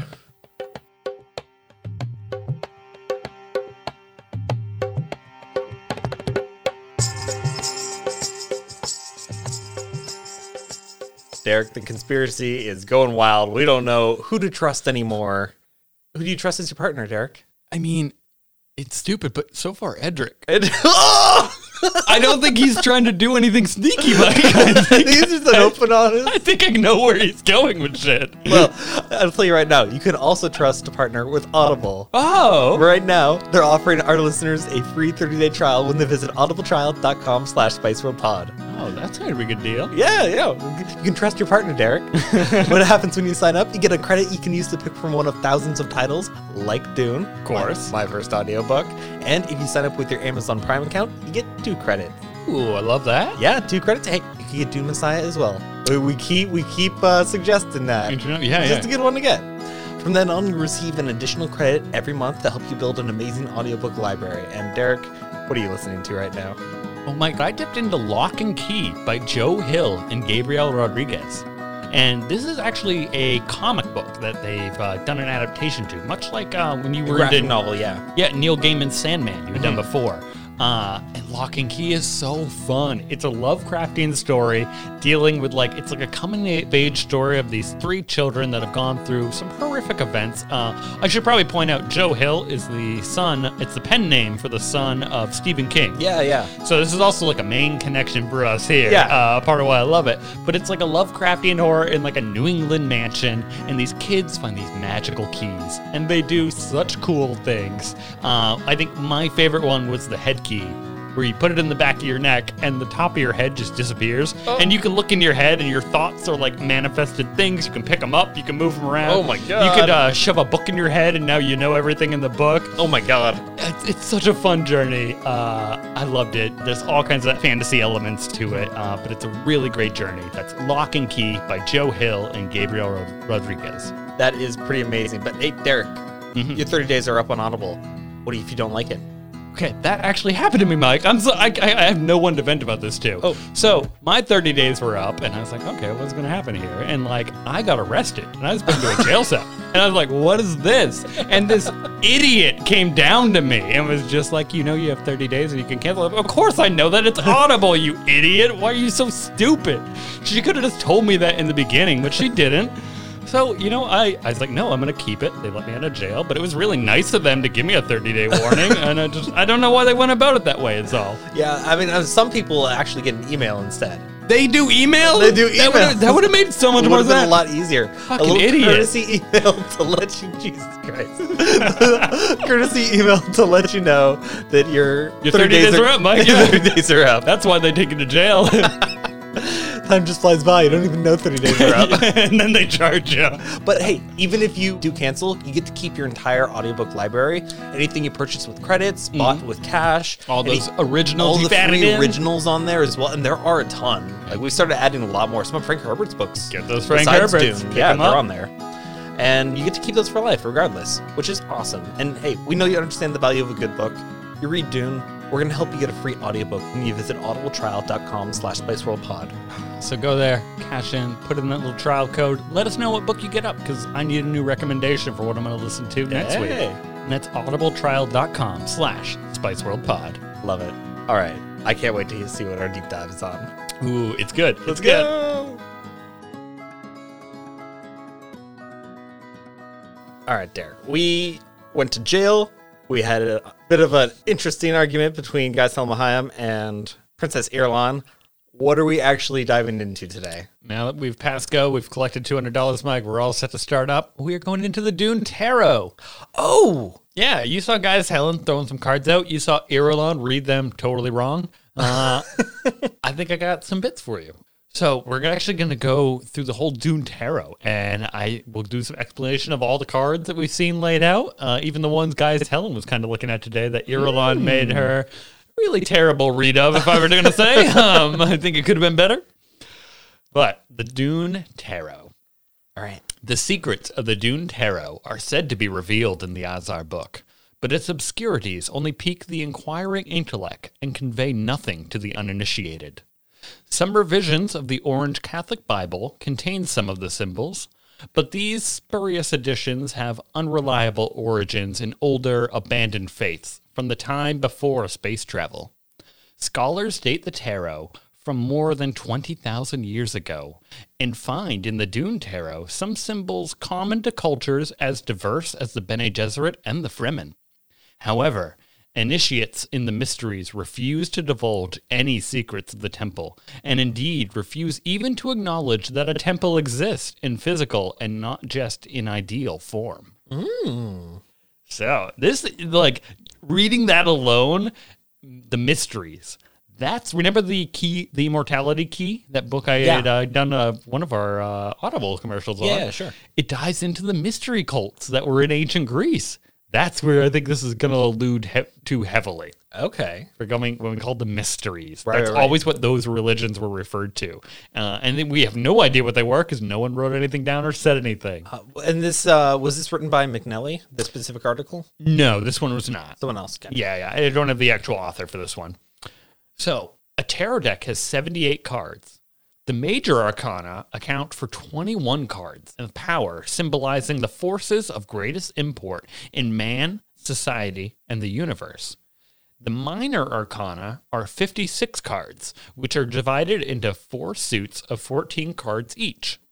The number seven is the mystical seed from which the deck grows. Each minor suit has twice seven cards. The major arcana, or trumps, have thrice seven. So 14 cards and 21 cards. Gotcha. right? Okay. Uh, just be multiples of seven. Yeah. These suits together total 77. Oh, wait. What? Wasn't there 78 though? The Joker or Fool is unnumbered in the pack. Oh. Yeah. Ah, okay. Glad you caught that, Mike. You said it perfect. Yeah. so the Joker doesn't count, but you need him. He's part of the universe. And I love Okay. it. He's offset. He's like, is he chaos incarnate? Maybe? So, some have argued that the four suits of the minor arcana, knives, globes, staves, and basins, are of Fremen origin because their design aspects uh, suggest that culture. The suits and their associations are thus. So, knives, Mike, what do you think the Fremen is? Oh, it's a Chris knife. Of course. Globes, what's the Fremen? A Oh, glow globe? A glow globe. Yeah, Fremen dune. Just like, yeah, yeah. yeah, we yeah. can go- Staves. This one's a little tougher. Oh, maker hook? Ooh, okay, good catch. That would have been worked, but wind poles. Oh, I think even more commonplace, right? Now, basins. basins. Oh, just like dust basins, sand basins. Ah, no. You see, you're thinking too broad. It's talking basin like a bird feeder basin. Oh. So they use uh, dew collectors. That now the the difficulty escalation to go up there. You got the two easy ones, Yeah. and then it got a little harder. Um, now I can also take you to a few other associations we have. So there's one where they associate the four suits with a human body.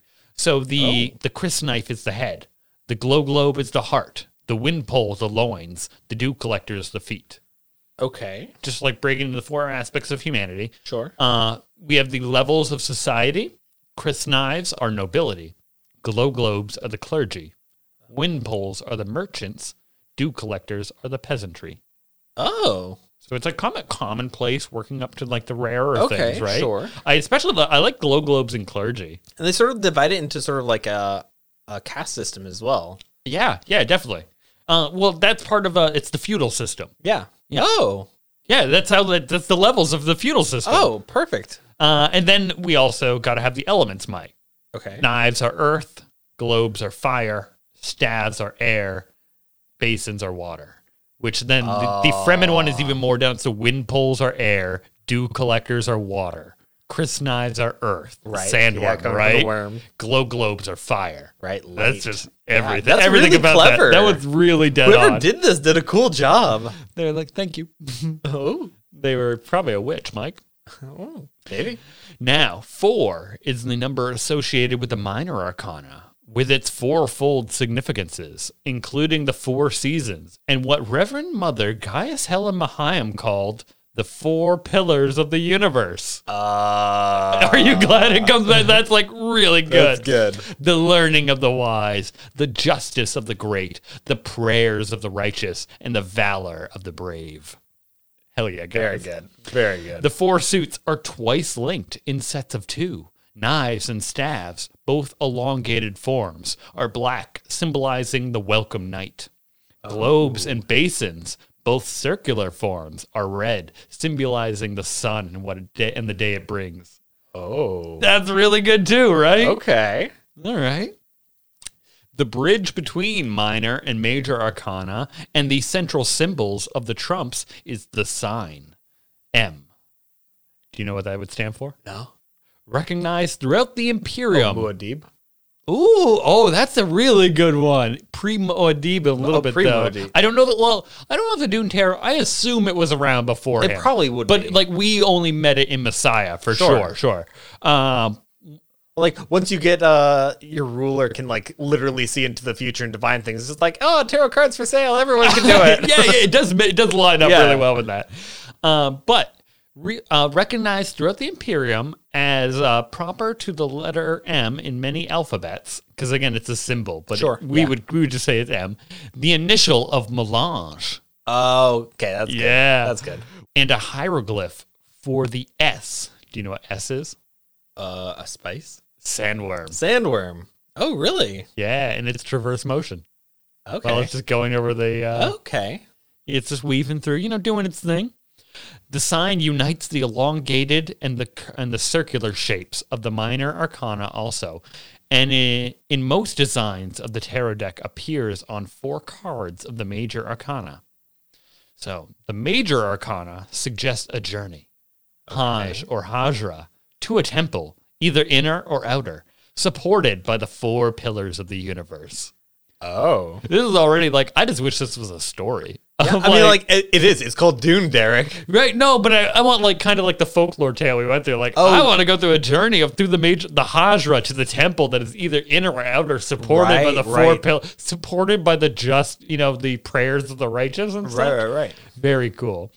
In keeping with other mysteries, the Trumps imply esoteric rites, which lead the initiate to membership and then to an exalted state in which the traveler gains the universe, becomes one with the Kwisatz Haderach, or attains Alam Amithal.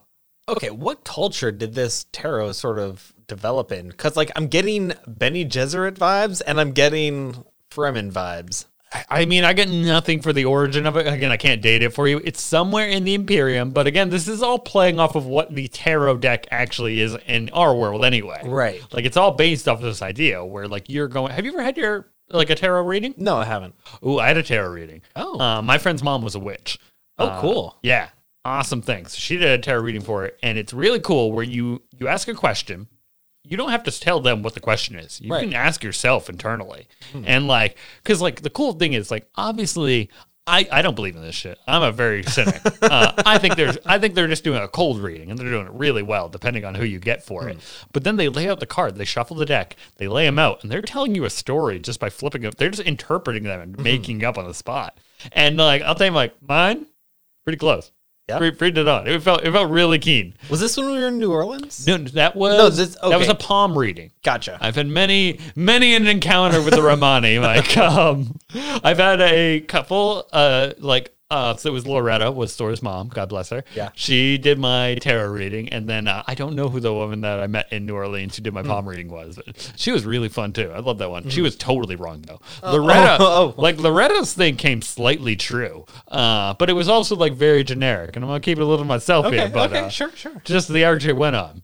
I, I do believe she was a witch, though. I don't believe the woman in New Orleans was. now, uh, where'd I even leave off in here? you were asking about the, yeah, well, the Oh, tarot. just think Fremen vibes and Benny Gesserit vibes. Definitely, and I totally agree. I get them all kind of thing. More Fremen, I think, more with the Alama Mythal. Yeah. They seemed so in line with that. So, because several ver- versions of the tarot um, vary in small respects, the following offers only the terms and designs of the major arcana, which are consistent. So, that small deck that tells the journey and the story, Yeah. that's what we're going to unpack. All the other ones, yeah, kind of vary on like what pack you get, Mike, uh, Yeah. what edition, and this and that these ones are set in stone almost and have to be this way. So I got card number one. We draw the Hajrit. It's a man wearing a juba cloak. He holds a lays gun upright in his right hand, as if it were a spear, and he raises his left hand in a fist. He stands under the vaulted ceiling of an Atreides castle, and behind the castle, the first moon appears. He symbolizes a fateful journey made in anger. Success beckons. Whoa. I really like that gun. I'm like that just tells you like that is um Paul's uh jihad in a lot of ways, right? okay, yeah, sure. I like a journey made in anger. And you can just imagine if these cards are flipped out, like that's kind of the stuff you're inferring. sure. The second card is the Hajrita. It's a woman in a black abba, and it suggests uh, a Fremen lifts a glow globe high, but behind her, down the recesses of a vast vaulted hall, a crone lurks. She stands uh, for a quest made in love, for failure follows her. Oh. So the cool thing with these kind of cards, Mike, is like the order you get them in really matters too, Right. and their position. Like uh, if a card is above or below another card can make a difference. Like where this crone represents, if you draw a card upside down by accident, that matters and becomes part of the reading for it too. Oh. Which could put the crone above the woman or something. Uh, the glow globe could be submerged in that respect. Like the ways you infer these things would all change based on those little bits. okay. Number three, and we start getting into some uh, glossary game words here. Do you know, remember Baraka? Oh, Baraka. Wasn't that like a holy man? Hell yeah. Yeah. And uh, a man wears a crown with the sacred M emblazoned on it. The barrel cactus and the evening primrose provide a setting in the peaceful kingdom brought by justice. Oh. Interesting. That's what the holy man's bringing us. Yeah, like that's a really optimistic one, right? Yeah. Hmm. But again, like the melange is on his crown, like telling you that's significant.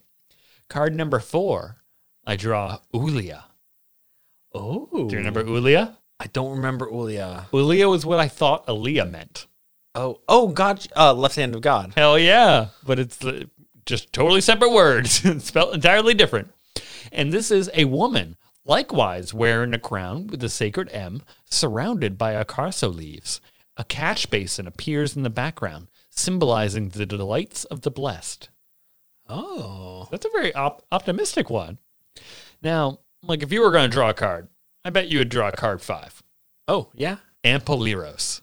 Oh, I thought I was going to say beautiful blue eyed boy. Oh no, no, Piter, he's not in this edition yet. Oh, no. Uh, that's gonna come well after Paul dies. We gotta, It's we gotta the wait a little bit. expansion. Yeah, yeah, the Harkonnen expansion. But uh, I love this description for the Ampeleros. The vehicle unites the physical and the spiritual, or unites one's own planet with the regions of the Alam al Mithal. Oh, that's Yeah. so good. Any highliner could symbolize the soaring spirit, but this particular one suggests the endless nature of the task. So again, like how the cards Constantly combine. looking for home. Well, no, no, but so that is what they. That's the the story, right? The curse of these sailors. When you combine this with some other card, though, it might mean you're doing that endlessly. Oh, Like the Ampeleros is meant to be like a permit. You know, you're stuck. You're trapped right, in right. it. Uh, you have the ways that you could interpret that. you know what this makes me think of is uh, uh Golden Compass. Yeah, when Yeah, lithiometer. Yes, I always love that where she's just like inferring. Uh, yeah. And it leaves them the great wiggle room as the author to be like, I can make this do whatever I want Yeah. Because this girl just has to make it up. And uh, that's kind of like part of it is like, I think she just has to feel it's true, right? Right. When she says it. Yeah. Yeah. So cool. I, lo- I love the alethiometer. Uh, it's a great device. It, it really, yeah. Oh, oh, man, it's good stuff. I love those books. we pull out uh, card number six, the Wawi or the Vahi. A man and woman stand hand in hand looking towards a rising moon. They symbolize two and one. Like, Oh. That's like a Paul and a Leo vibe, kind Maybe. of. There. First moon, these two, Oh, somebody that's two and one. I mean, I you know what? Could you also make a a case in point that the first moon Muad'Dib is for Paul, the second one's for Leah, because it is a hand, and we know that Ulia is like the left hand of God, Oh, and she is very much acting like his like Yeah, yeah, I like Yeah. that. I like that. Oh, or if that's what that moon's supposed to be. maybe because we always saw it's like you know the the hand of pain remembered, Yeah, but like I like the idea that it could be, represent uh Aaliyah. yeah. No, and I love the left hand of God approach, being like the mouse moon is God. Yeah. and the other moon being the left hand of God. Yeah. Yeah. A good ca- good take for it. Another- Like, like, yeah. we, can, we can only do being Hey, post I'm- Dune. we're reading our own tarot, Derek. Well, no, I mean we needed to know Aaliyah and know these whole effects. True. Like when we were going through Dune for the first time, the hand was the only thing we had to pull She was from. just a little murder baby at that point. And she wasn't even born, I think, when we hit uh, Hand to Remember Pain. Oh, that's true. Because I think it was the first time we read that line. They were like, "That's a great line." 'Cause Yeah. Paul like looks at it like the hand of remembered pain, and I was like, "I wish you brought that up through the whole series. Like that should be a constant thing. Like that's really powerful." But we got more cards to draw, Mike, Sure. and you're gonna love the next one too. We draw card number seven, Baraka Eros. Baraka Eros, so another holy man. Mm, but he holds a balisette, for he plays the music of the spheres, Oh. which can be heard by only and yet by all true seekers of the way. Oh, So just being like anyone can be a true seeker, which is why anyone can hear it, but only the true seekers can hear it. Uh, he stands for harmony in art or nature. okay. I love it. I like that. Yeah. We card number eight, the Crimsful. Wearing a garland of acarso leaves, a still suit clad figure kneels, arms around a couchant sandworm, both figures against the backdrop of a Cheops board. The man, worm, and game bird signify physical strength moderated by wisdom. Okay.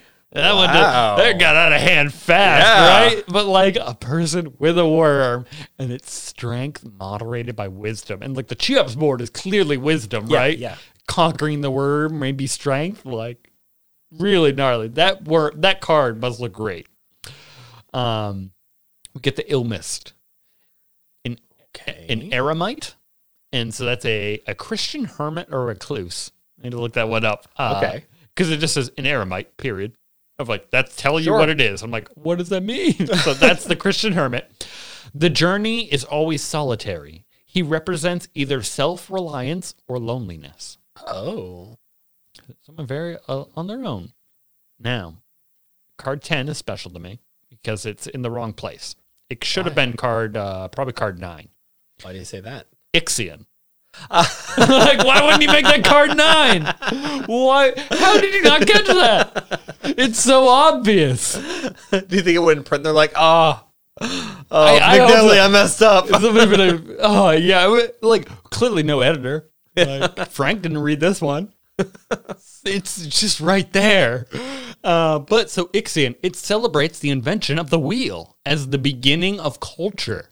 Oh. All small things, like the journeyer, are fated for great things, but the wheel turns downward too, and the card can mean a fall from high degree. Again, that's going to be really important of where the card is placed. Right. We're going to get to the fire eddy pattern that um, Guy Helen played the cards out in. That's like a circular pattern around a center card. All right. So I love, I just love, and then Ix celebrates the wheel. Of course they would. Going technologically back to like, that's the beginning. That's when we really nailed it. Uh, all right, Mike, card number 11. And this one, I don't, gi- I don't give a shit about numbering anymore, but Ishtisla. Ah, it's Chisla. Yeah. The Fadaikin and the Sadokar were both devoted to Ishtisla. I didn't see that line coming when I read this. Wait, and the starter car. And yeah, like, there, it's basically like both these people worship this. okay. Everyone knows that, right? And I was like, ooh, I, I forgot they had shit in common. They totally do, though. Uh, the card depicts a perfect square to imply equal proportions for all. There is no adornment, no obstruction on the square, and it is upheld by four pillars. Of course, Ooh, of course, yeah. right? That's center to this whole like Sure. parable. But I love the Fodaikin and the Soda card. That's the one thing they have in common. yeah. They are the same people, and they would probably hate to learn that about each other. Yeah, yeah, yeah. Now we're gonna draw card twelve, and it's got your name all over it too, Mike. And I don't think I would know how to pronounce this actually if we didn't do the glossary game. Oh. Judicar. Oh. Yeah. Okay. This is the inverted strongman, the truth which supports the universe. When heaven is reflected in earthly dealings, it means right makes might. As above, so below. When times are bad, it symbolizes the triumph of might. I love it. What's the second part that goes with it? It's like Judicar Mahini or Mentene. Mentene. Which is also a card in the Yeah. Dune Tarot. Oh! Ah! I was right at my tongue. Uh, yeah, and so, Judicar was Mentene. it so above, so below. Is that what it said? it's just saying basically like it, this isn't a good thing. It's when heaven is reflected in earthly dealings. It means right makes might. oh. So you're like your righteousness will bring you strength. It's kind of the idea I think that's trying to give you. Okay. As above, so below. And then it's like when the times are bad, it symbolizes the triumph of might. So uh, the inverse of that would be like, you know, uh, might not being right. Right. If, you, if you can say it. It's not Sure, like sure. evil prevailing, so to speak. Uh, we'll continue on. We draw card 13. And dun dun dun! Guys, Helen pulled this very card today. Oh. The Desolate Sand, also called the Erg. I love it. A monster like a maker entwines himself in ink vine and enchains a black box. Oh. Yeah, this is what you imagine this card looking like, Mike. This isn't just sand. So, this is a maker with a v- ink vine. Both of them are spiraled together, Oh my and God. they are surrounding the black box. All right. That makes me think of like a DNA helix. Ooh, yeah. You might, yeah, you got to a little bit, right? Yeah. The unlikely combination of Maker and Vine implies that the initiate must pass through a death phase and emerge having conquered fear. And I wonder if that's just like Ink Vine is the most painful and like the Maker. Clearly, the Maker will kill you. Yeah. Uh, these are just the two worst But also things. like doesn't die from an ink vine. It's just like pain. Yeah. Ooh, you pain forever, for years. Or the desolate sand itself may represent a great mystery or an ultimate test, a Tahari al Buran. Ah, they're, they're just hitting up every glossary word. I think that's the only thing they had open when they were doing this section. Because uh, we pulled out card 14, Mike. Great mother. Ah, The horn, baby. the horn goddess, sign of time, treads on a star. Treads on a star. I know. I really love that. And uh, I have some pictures I will show you at the end. Uh, that is one they drew. They drew a few of them, not all of them. Uh, and it does have her jumping over a star. We pull card 15, the Great Worm, sometimes depicted as Shaitan. That means the devil. Yeah. He lies curled deep in a cave and guards the pearl of great price Oh. the negative side of each person, or in society, the fall of a people. That is the card she, she drew the desolate sands, and now I'm telling you that's what the great worm means via this book is like the Whoa. negative side of each person in a society, the fall of a people. Interesting. It makes me think of like a Pandorum box kind of thing. Uh, how s- how so? And then it has like all the evils of the world. Like the it could the the Great Pearl, I mean. Oh, okay. Uh, yeah, yeah. It calls it the c- the pearl of great price. It's just what it refers to it as, and I think it's sort of like not so much like every evil as Pandora, bought, but it's like something very tempting, Right. and that to get to it is gonna kill you, right? Like it's just out of our out of our realm of possibility. We pull uh, card sixteen. You know this one, Mike. What are uh, oh? Didn't we actually just get the saying of like what are the three things you can always see or something or you can't hide? Uh oh I, I can't recall. Can't recall, but one of them was a pillar of fire. Oh Uh, a pyrocket falls in the desert, and a Sialago hovers in the background.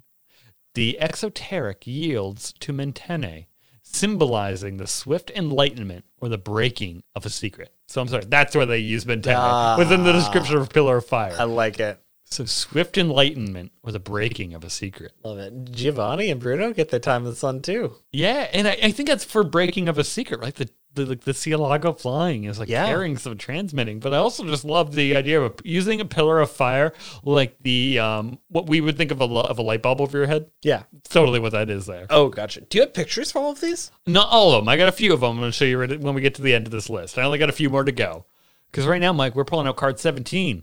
Boom, my trap card. it's a star or Sayadina. Ooh. A star adorns the hood of a cloaked Fremen woman. From love, mid service, comes the light of knowledge. I like it. Now, with the light of knowledge out, we pull card 18. A lot.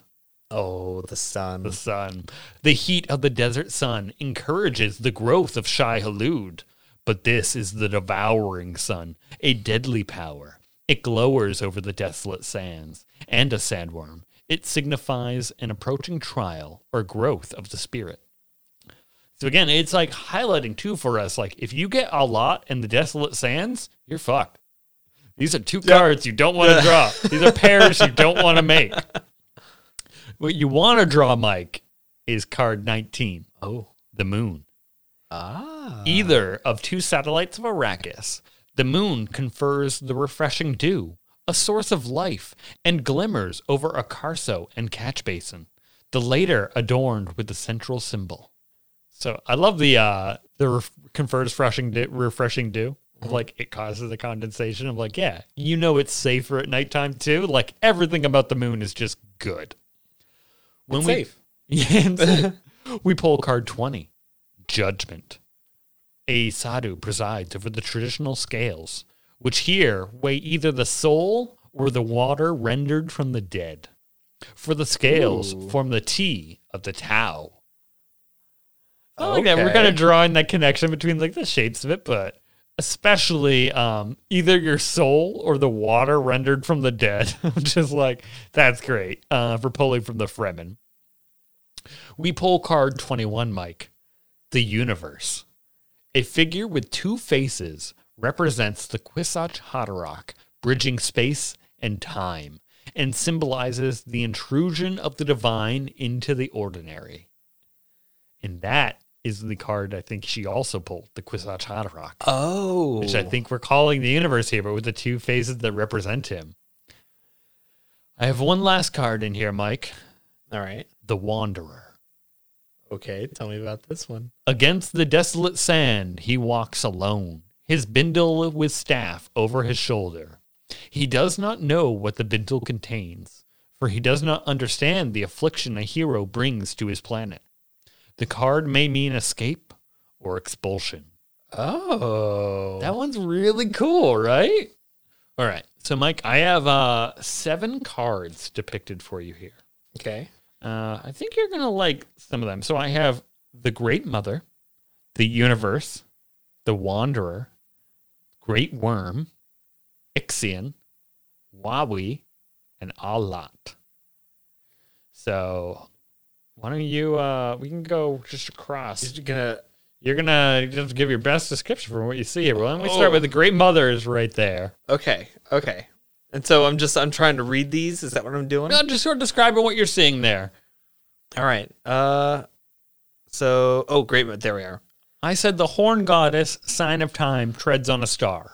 Okay. Yeah. So there there is like sort of like a star like kind of mosaic figure below that this uh naked woman is sort of balancing on And or she has- running on, I should say. And she has the veil, and you can see the rack of She's- horns on her She's head. got a veil, and it does have sort of like a, uh, yeah, some sort of like horn kind of uh, fixture upon it. That's really cool. that's the first time you're seeing Kubebe. Oh man. Uh, so that star she's jumping over, it's also the formation you lay the cards out in, Oh, which I thought was really great in there. and you, how many cards do you lay out again? Uh, you do seven. Seven. One, Two, three, four, five, six, seven. Interesting. Go Now, like all around in a circle. Mhm. Okay. Then we have the universe. the universe. So it's like two faces that are looking away from each other, but you can't tell if the faces are part of the same person or not. And so again, that was the one that would be the Kwisatz Haderach, bridge Ooh. in space and time, and symbolizes the intrusion of the divine into the I ordinary. like it. All right. We also have the Wanderer. It looks like uh, like a Fremen in the desert with a little bindle and is walking towards Allah in the dunes. And I mean, that's exactly what I even uh, I looked at that picture first. I was like, "Is that a bindle? What is, is that like a It little looks like a little bindle. a little Fremen hobo? Like, or it's hard to tell because it sort of looks like the line of the bindle could be the sand. Yeah. it's like is that like an ink blotch? And then like I read the Wanderer card. I'm like, yeah, he's got a bindle and a staff, and he doesn't know what's in the bindle. He's just a hobo of, uh, moving through the train rounds of the universe. uh, the Great Worm. This is cool because like I don't think I would have seen the worm right away because it is sort of a spiraling worm and you can see sort of this rocky earth surrounding it. Yeah, At its center, it there is like a shape, like a star or something. And you know what is crazy is that's very reminiscent of the new movie that's coming out, the Denny Vayu one. Where, Like that Oh. Uh, sort of looks like that worm, right? Those like all teeth pointing inward Sure, and like sure, spoke yeah. like. Yeah. What do you have Okay. uh, for the next card? We got a Wawi, The Wawi. And it looks like a naked man and woman looking up at the two moons which are eclipsing each other. yeah. And so is a, a man and a woman stand hand in hand looking towards a rising moon. They symbolize two and one. Oh, That one pretty hits it, right? Yeah, yeah. I Uh, like the, the lunar eclipse. That like uh, that really adds a little something extra to that uh, saying there. Two and one. Definitely. And I mean, I think uh, we're going to get a lot more an idea of this in the next book Mm-hmm. uh, to build off of like where this card is coming from. Um, next we got a lot. It's the I love their little worms that they do for the illustrations. Yeah. They look adorable, not as horrifying as you would imagine in person. No, that one looks really playful. Yeah. He's like, yeah, but it's because, you know what? A lot, Mike, it encourages the growth of Shai Halud. And I That's think that's true. why they included Shai Halud there. A lot is huge in this. It's like half the card. The sun Definitely. just bearing down with its rays. Hell Oh, yeah. Deadly power, Mike, the devouring sun. Mm-hmm. And uh, what do we got next? Last one, Ixion. Ah, yes. And so they, they take a little different take on the wheel. Yeah, the wheel. Well, the wheel is just a bunch of different gears, Mm-hmm. and the wheel turns with all the gears inside of it. And I, I do like that, that. It's sort of like the artist added an extra interpretation with like that wheel spinning spins other wheels. And I think that's a really cool nuance to That it. that is really good. I like that a lot. That's really good. Yeah, that's what. That's those are the seven cards. Yeah, they only did seven. I mean, hey, it's built off of seven, Mike. yeah, that's- yeah. You, got- you got to do it. Of course, you started right I there. like it. Now, we may continue on. But yeah, I'm glad. Isn't that, that was a fun little, That little was good. take there. Oh, I wait, got- has anyone? Those are from uh, the Dune Encyclopedia. Has anyone actually made a Dune tarot deck? Um, I think there are some out there. Uh, I feel like I found one on Etsy, but it didn't live up to like what I expected. Uh, Like the it was was it like not based off of that tarot? Yeah, uh, I, I'd have to look into it. It's just the art was so varied from card to card, like literally looked like different people did them. And I Ah. like I I I like I looked. at- I wanted to get something from my Dune collection, Right, kind of right. right, I, I would love to have a concise art, like with the same artist doing each card, kind of deal, Right, right. Regardless of what their interpretation is. Sure, yeah. I mean, that would definitely be something to do. An yeah. interesting take. To my knowledge, I don't think there is one out there.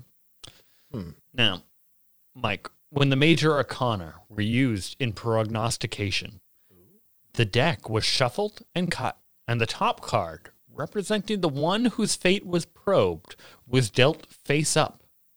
Around it were dealt six cards face down. So I'm sorry, it's six around it, uh, which is a little different from that picture, I guess. Yeah. Uh, but same idea for it. At the prompting of the seeker, if present, the six cards were turned face up, one at a time. The order of their revelation established the order of event. The significance of the card was determined by their position. Thus, for example, a lot represented a spiritual burgeoning if it fell in the fortuna position, head or right hand but um, but warned of a test to come if it fell in the infortuna position, left hand or loins. So does that mean that like you would uh, like uh, upside down or like No, no. So in that circle, oh, so you do head, put it left, oh yeah. So you do follow sort of like the angle of a clock in a way, uh, no, uh, based off the angle. no, no. Uh, I think I'm talking like uh. So I'm saying left or what would be the oh how are- let's say head head safer. Head is noon. Loins are six o'clock. Sure. Like I think you're just putting the card in that place. You're not tilting the card, but then if the card comes up upside down, like they're all oriented. Okay, You gotcha. get what I'm saying? Like the back um, might not have a. Uh, it'll be like a uniform design, so you can't tell if it's upside down or not. Sure, but you're sure. just putting them oriented correctly, Gotcha. and then when you flip it over, you're finding that out. Uh, but with these positions, I think we are literally talking like so. Above that center card is the head, below it is the loins, left and right. That makes Sure. sense. Yeah. And then uh, I don't know if we have a specific. I bet there is a specific name for the other uh, ranking spots, right? Because that leaves four. Uh, we have our cardinal positions. Is there a word for like the southeast, northeast kind of words? southeast, northeast. I mean, like, there- you know, there's still you- cardinals. The- So okay, I, Yeah. I I only count four cardinals, Mike. I'll say the bishop points. Um, Bishop points. I just wanted the hierarchy to keep going. There's got to be a better name for it. Um, the cards had a ranking of power gods, demigods, heroes, men, animals, things. things. Which is like, what do we call it last thing? I want to say nouns, but uh, within each of these ranks, the expected ordering prevailed. For example, in descending order, Baraka Heroes, Baraka, uh, Imist, Hashrit, Wanderer. Thus, a more powerful figure on the Fortuna position, say, will outweigh a less powerful position on the Infortuna position. Okay, I think we're getting into like we're just being some- optimistic here too. well, no, I think we're just getting into some dicey, uh, like how you actually read tarot cards. Of just being like, then we look at the hierarchy, and if the one is above or below, we take Okay. the like basically like a baraka above will just nullify the I, just, wanderer I love below. how many different elements and moving parts are within this. Well, that's where like the reading comes into it. Like Yeah. it is totally an interpretation. And you even need to take into account like if you were the tarot reader, Mike, Mm-hmm. if you did something on accident. So uh we played that game when we are camping at 10 candles, right? It's a Yeah. horror game. And if a candle goes out on accident, you have to count Yeah, it. that's part of it. This is how if you knocked a card over or something It fell was out meant of to be. Exactly. It's as if the force you have asked to be present has guided it to. So if something drops from the deck, it needs to be incorporated. Kind Gotcha. of deal. Uh, and I just love that. Uh, maybe if like while you're flipping it over, Febreze took it and blew it off the table, Right. you would be like, "That's we're not reading that card. Like that's not supposed to be here." Like all these things you just work into the process, and it's so subjective. I think is the point. And how else could you break through to the medium of Yeah, the no, Allama totally. Mythal, right? It's not going to adhere to science. It's not what we're here for. The skill of the reader comes into play.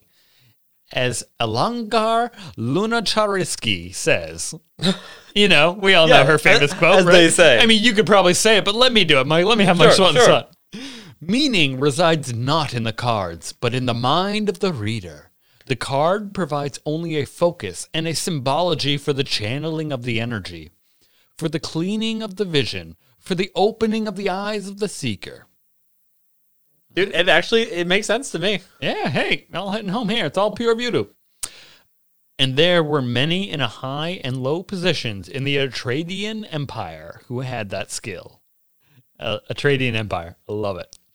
A new edition of the tarot pack appeared from unknown sources about uh, 10208. This is going to be our current year in Doom Messiah. Oh, Because again, this is what we're seeing pop up, right? Sure. Both Paul and Aaliyah were vexed by its increasing popularity, but they could do little to halt its use. And they knew, moreover, that the rising tide of divination of all kinds had been inspired by their prescience. It's sort of like, oh my God, Paul's never ending thing of like, no matter what I do, I like encourage things I don't want. Like, his prescience is the reason people are like, I'm like Paul Atreides, I can see the future. He's like, you're fucking up my game though, because I can't see the future now. Um, they had uh, they had marked out prescience as part of the Fremen way and spoke more clearly by their example than by proclamation. Part of the Fremen way. No, They built it up; it just becomes like a Fremen thing, even though it's not right. Like in the way they're doing it, at the very Sure, least. sure. And that, Mike, brings me to an end of the Dune Tarot. That was really exciting. I love that. It's a good exploration. I love. I want to see a tarot deck now, like for based off of this. yeah, Like I know I- that you could do a Dune inspired one really easily with like photos and drawings, but like one based off of this and the rules and the I encyclopedia. and I love that they. I mean, they tell you how to do it. The major and they don't give you instructions in the minor, but like you could run with it from there. Sure, Eight yeah. of ships. You know what you got to draw. yeah, we know that there's a ship. well, but highliner ships in general. Like we we know where the sources of them are going to come from, and having the trump cards all like uh clearly defined there. right. Oh, so easy, low hanging fruit So, in wait, a way. you said eight of ships, but didn't you just say there's only seven of each suit? No, no, no, Mike. Did you not follow my uh, thrice seven and twice twice seven and thrice seven? Twice Oh, seven okay. within the suit, so they're fourteen. Okay, It's, it's exactly like a deck of cards. okay, gotcha. Yeah. They, they they play nothing there, and then you just add in these cool ones on top of it. These are really the expansion, Mike. Yeah, they're just a normal deck of playing cards. All of a sudden, you can tell fate. Got it. All right. I love that. Yeah, yeah, this was a really good time, but I think that that leaves it for me. Oh, Derek, you know what time it is, though. It must be time for homonyms with me, Hara. Wait, what? Go There- on. You never been to homonyms with Hara? Horus hominid. Each week she gives you a homonym. You tried to guess it. Mike, this week's homonym, Dew Collector. Oh, this is a real thing we're doing? This is, we- we've been playing this game for weeks. no, I don't, think, Who have I been playing Hara's homonyms I with? don't know. Do collect. What am I doing? You just got to guess what the meaning of that is What, uh, the do collector? because it's a homonym. What's a Dew Collector? Uh, it's like a. s- Oh my god. It's like a scythe, right? Oh, you tell me. I can't tell you the answer. You're going to go with Scythe? Yeah. Okay, let me check. No, I'm sorry. It's someone who collects taxes, a Dew Collector. Oh my And god. that's been homonyms with me, Hara. I hate you. Well, the game's out. Should I not do my game? It was due D U E, Mike. You went D E W. That was clearly Oh, wrong. I hate that. I hate that. well, now you know how I feel when we get to another game. maybe uh maybe some Edric's etymology on onomatology. Oh, that's the one I was putting off. It's the one. Each week I pick a name from the Duneverse to dive into its meaning and origins. Derek, I'm going to give you the meaning of the name and see if you can guess who it is. I mean, is there anyone else I could guess to hang out with? No. Okay, uh, let's do it, Hanging out with Edric. Edric. I mean Irulan. Ah, yeah, yeah, you're better off with you. let's do it, buddy. All right. I got a couple different ones for this, but the one I'm just gonna leave down for you is Whoa, whoa, like a couple different clues? Uh, th- Or uh, different names. different meanings throughout history. Oh, Yeah. Okay. Oh, but I'm just gonna go ahead and. and tell you uh, horse-drawn carriage. Okay. I will need your next one. Uh, hint of the origin of the name itself is Norman. Okay, like Norman language kind of uh you're talking like English? Yeah, like uh, like uh, northern France. Oh, they are Norm Oh. Okay. Do I not know who the Normans are? like Normandy. Thank you. Thank okay, yes, yes. Gotcha. Oh, that was weird. Yeah. Um But th- there is more to it so, than just okay. that too. So it's a Norman name and what was the first clue? Uh, horse-drawn carriage. Horse drawn carriage. Okay. You got another one up your in the sleeve? Not that I'm willing to share. All right, all right. Oh, a Norman name for a horse-drawn carriage. Is that not a cart? Um, that's where we drew car from, right? Was the whole entomology on that kind Yeah. of deal. Um, oh, I feel like I just learned a cool word for a carriage recently too. That's really weird to say, like who does that? right? Ah, I mean, I want to lean towards hate because you said that today. I'm like, maybe that's the kind of thing, but that could be too easy, right? It's not going to be. We've been trying to Oh, trick you. Wait, no. Did we do Gurney yet? We haven't done Gurney yet. Now. I'm gonna go Gurney. well, you know it's like a stretcher. Yeah, yeah, That's weird enough. And Gurney gotta be Norman esque. absolutely. Lock me in with a Gurney. All right, we're times. gonna lock you in with the Gurney here. And you know, you know, Derek. Sometimes it's just it's good to get a win. Yeah, and it's It's Gurney. no way. It's Gurney because originally the etymology of the Gurney came from the horse-drawn cab that could open up from the rear. okay. To what? Put a Gurney in? Like what are we? Oh no, I mean like that's Oh, oh, okay. The carriage fact I've learned Yeah, recently. the car- the covered part of it. Uh, they initially it was covered so like the people wouldn't have to get wet. They never covered the driver, and I was like, they made a point of saying like the driver is always going to get wet, and I'm like, how easy would it have been to put something over the driver? It's like a piece of cloth, a piece of wood. Like you could have easily protected the driver, but they never did, and that really grinded my gears. Yes, so it is the horse-drawn cab on wheels named after Theodore Gurney, who was the U.S. inventor of it. No, Yeah. another gurney. invented the That's why it was named after him. God damn so it. it. the etymology is just based off the name the guy had. Yeah, Wait, what about the stretcher? it's based off of the cab, the Gurney Oh, wait, cab. It still goes to him. yeah, so it still goes to him. Oh. But where did he, where did his name come from? We're gonna talk about the Gurney surname. No. no, we're not going to talk about the Gurney surname. You know what? This is just, everyone misses the Gurney game. We're just gonna get a little more Gurney into everyone's lives.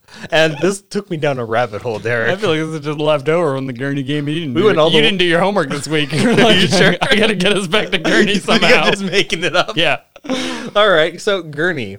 The Anglo Normans were the medieval ruling class in England, composed mainly of a combination of ethnic Anglo Saxons, Normans, Britons, Flemings, Gascons, and French following the Norman conquest. Hell yeah. Big fan of Gaskin. D'Artagnan was a Gaskin. Really? Yeah. Hell yeah. Um, do you know much about the Norman conquest? Uh, oh, of England? Yeah. Yes. Ooh, what do I- you know? I I can skip a lot of my stuff if you can tell me. Uh, I believe it was in 1059 when William the Conqueror crossed the Channel, and that was the last time England was ever conquered by a foreign party. And uh, they rolled through. I think at that point, the city of London, too, was also already established because that had been left behind by the fucking Romans back in the Mm-hmm, day. And uh, I don't know if he actually establishes London, too, around it. Um, but I can get you to the city of London at some point. That's no. one of my favorite historical no. things. But I, I remember very much William the Conqueror, 1059, went over there, boom. Yeah, William the Conqueror. Absolutely. Like that's uh that's kind of the big takeaway here that uh him and uh, a small number of Normans had befriended uh the Anglo-Saxon king Edward the Confessor. hmm And you know, he was in exile.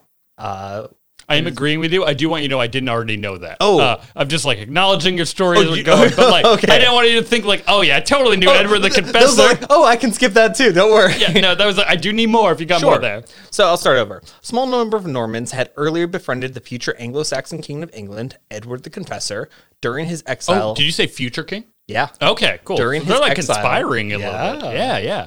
in his mother's homeland of Normandy in northern France. When he returned to England, some of them went with him.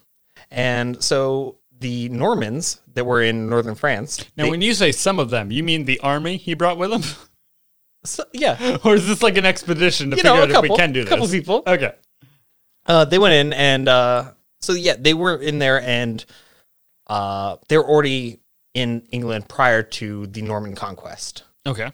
Um, since the uh, Gurney surname is from uh, Norman uh, origin, we can assume that maybe some Gurneys went along with them too. Oh, okay. But that's Yes. only one idea too. There could be other way Yeah, reasons. you know he was he was the weapons master that's true. for Edward the Confessor. He's clearly the lieutenant. He trained his son. Like, that's not how that works. Well, uh, well, maybe. I guess. yeah, yeah. now you're Maybe, like, not, as- maybe not for the confessor, but I'll go on here. he definitely taught him how to play ballast. Uh, Edward, his succe- Edward died. His successor, Harold Godwinson, came along. We don't like Good this name. guy. I you know can't- what? Wait, wait. We don't like him. Yeah, we don't like him. God with son Godwinson. with s- yeah. Yeah, no. Uh, we're gonna go ahead and defeat this guy. So William Conqueror. This is the guy that William the Conqueror defeats. And I Okay. should say at this point he is Duke William the Conqueror. So hey, a gurney to a duke. Who knows? Ooh. Okay. Okay. Maybe there's something there. And that was at the Battle of Hastings that he was able to defeat him, and it led to William's ascension to the English throne, and he started that current line. Yes. Yeah. Yeah. Um, and then the victorious Normans that were part of it, they formed the ruling class in Britain. So, uh, with that movie that we watched in the play, The Ruling Class, where Earl Gurney, there's a little bit of truth into the history and etymology of that. Oh, oh, I love that. Yeah, yeah. That do, do you know that it directly ties to that? Well, that was a made up name for that play, wasn't it? No, no, Gur- I mean, the surname Gurney's been around for a long time, and I think it just is. Definitely the surname, but like making it uh, an earl. yeah, no, I mean, like- like, that was all probably made up and fictional, Oh, but like yeah. the idea that Gurney, that's a name that would check out. Definitely. Yeah, yeah. yeah. That's Uh, super cool. So, I'll go on to my next part here. Um, Wait, labeled- wait, did you happen to do the extra leg of work? Does Ivor Gurney connect to this house? I mean, from the surname, it's probably just yeah, probably an ancestor of some sort. Okay, but you're not 100%. Not I would I would have 100%. loved if you like and I got the line. only go so far back, and I'm, I'm Hey, still going back for here. sure. Hey, we'll go to his tomb. We'll figure it out. Still going backwards here. Next part, all in all, just another Duke in the Wall. Duke William was the Duke of Normandy from 1035 onward. I mean, I mean, I'm just playing the song. All in all, it's just uh, another Duke in the wall. Exactly, exactly.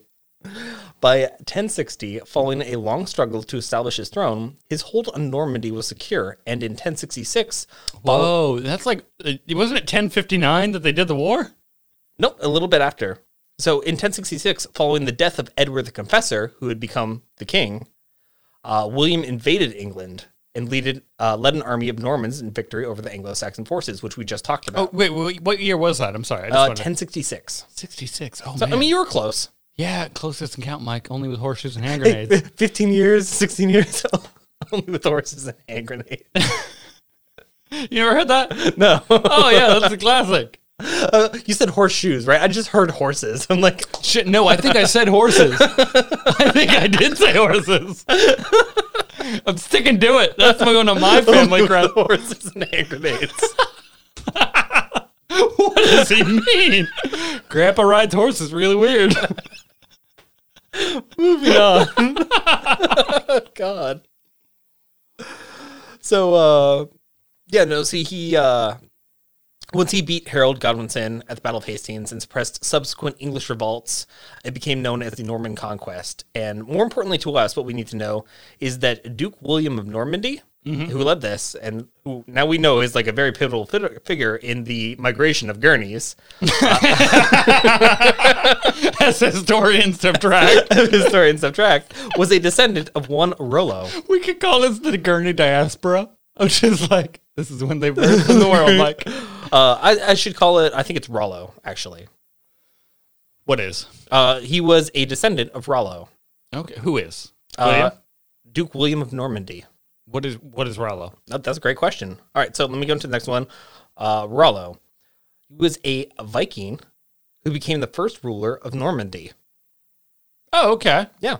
All right, that seems to make sense for Yeah, where uh, obviously. William came from. Obviously, no, that's in northern France. He emerged as an outstanding warrior among the Norsemen who had secured a permanent foothold on Frankish soil in the valley of the lower Seine. Uh, Seine. You just wanted to bring us back to Frank.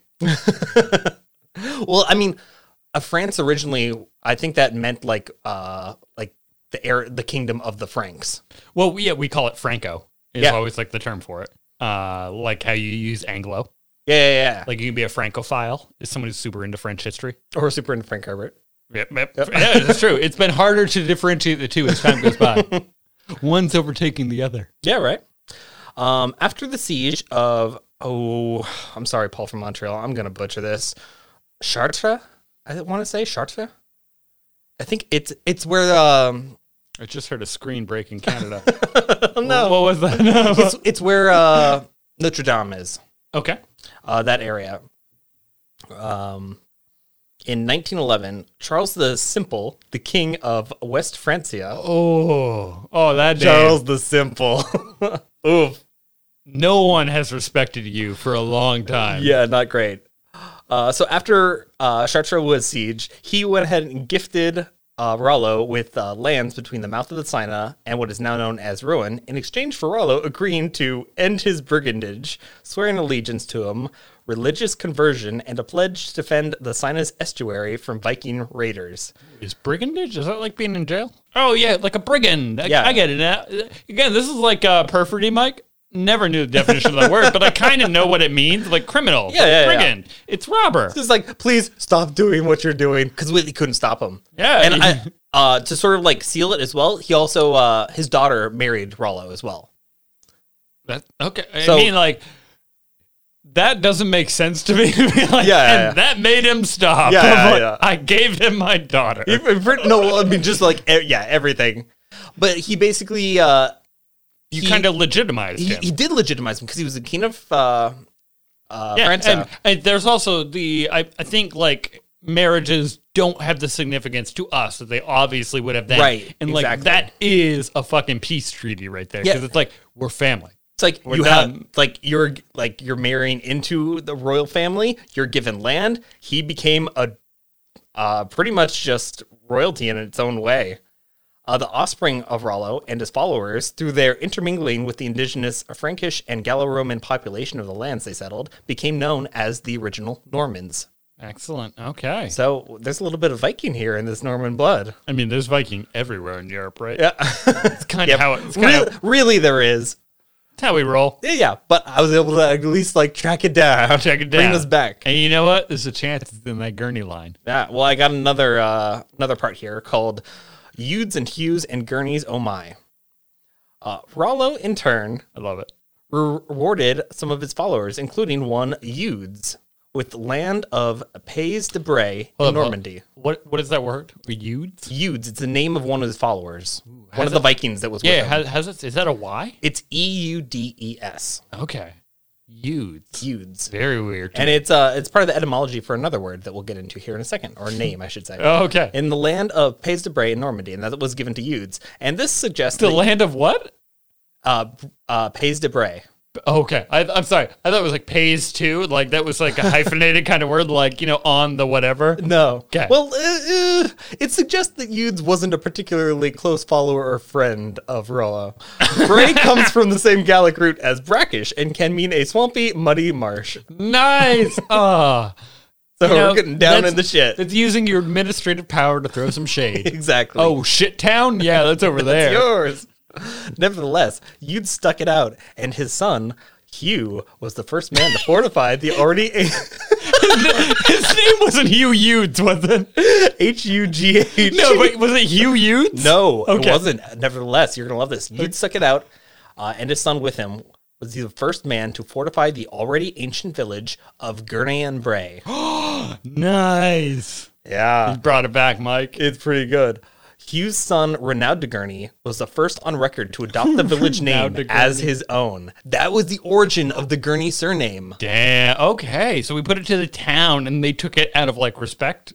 I mean, I guess, yeah, because it just means like uh, Renaud of Gurney. Right, And that yeah, just yeah. became his actual name. Oh, it's sort of like how people, you know, started getting named by their profession, like Exactly. baker, smith, whatever. Like that's really cool to be like you're in charge of this. You take Yeah. on that whole area. Yeah, exactly. So pretty cool. The Norman Gurneys arrived in England with Hugh de Gurney, uh, one of the conquerors. Hugh de Gurney. yeah, Hugh de Gurney, one of uh, William the Conqueror's most senior commanders. Of course he was, Mike. Oh He was he's, the he's a weapon goddamn master. Gurney. Hugh, with his son, also called Hugh, okay. fought, The Gurney line, not that inventive. I'll give him that. fought alongside Duke William at the Battle of Hastings, bringing with him numerous forces that did, in quotes, great execution amongst the English, according to one 19th century historian. Named Gurney. named, named Gurney.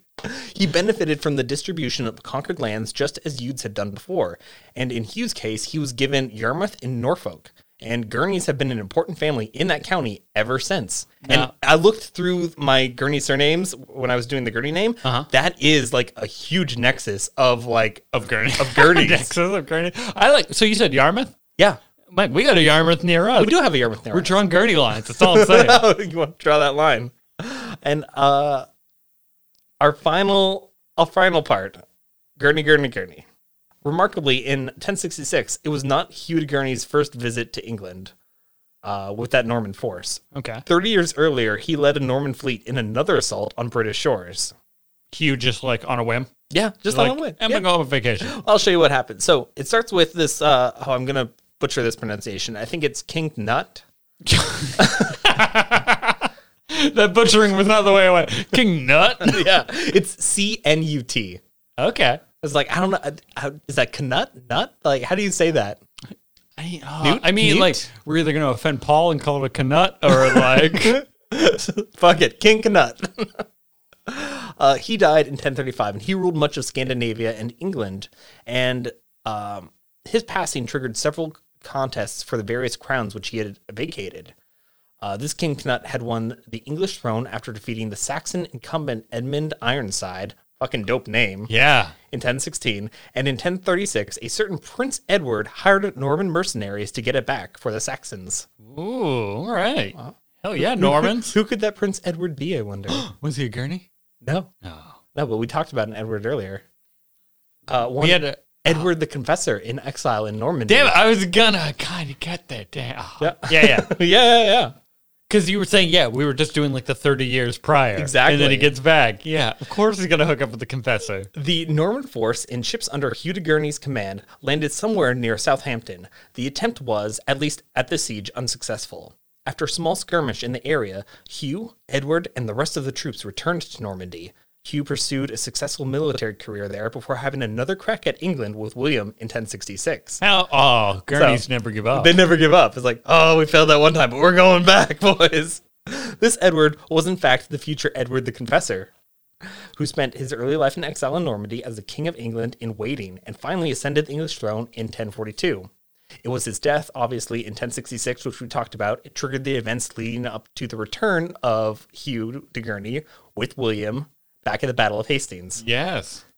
And that's all I got.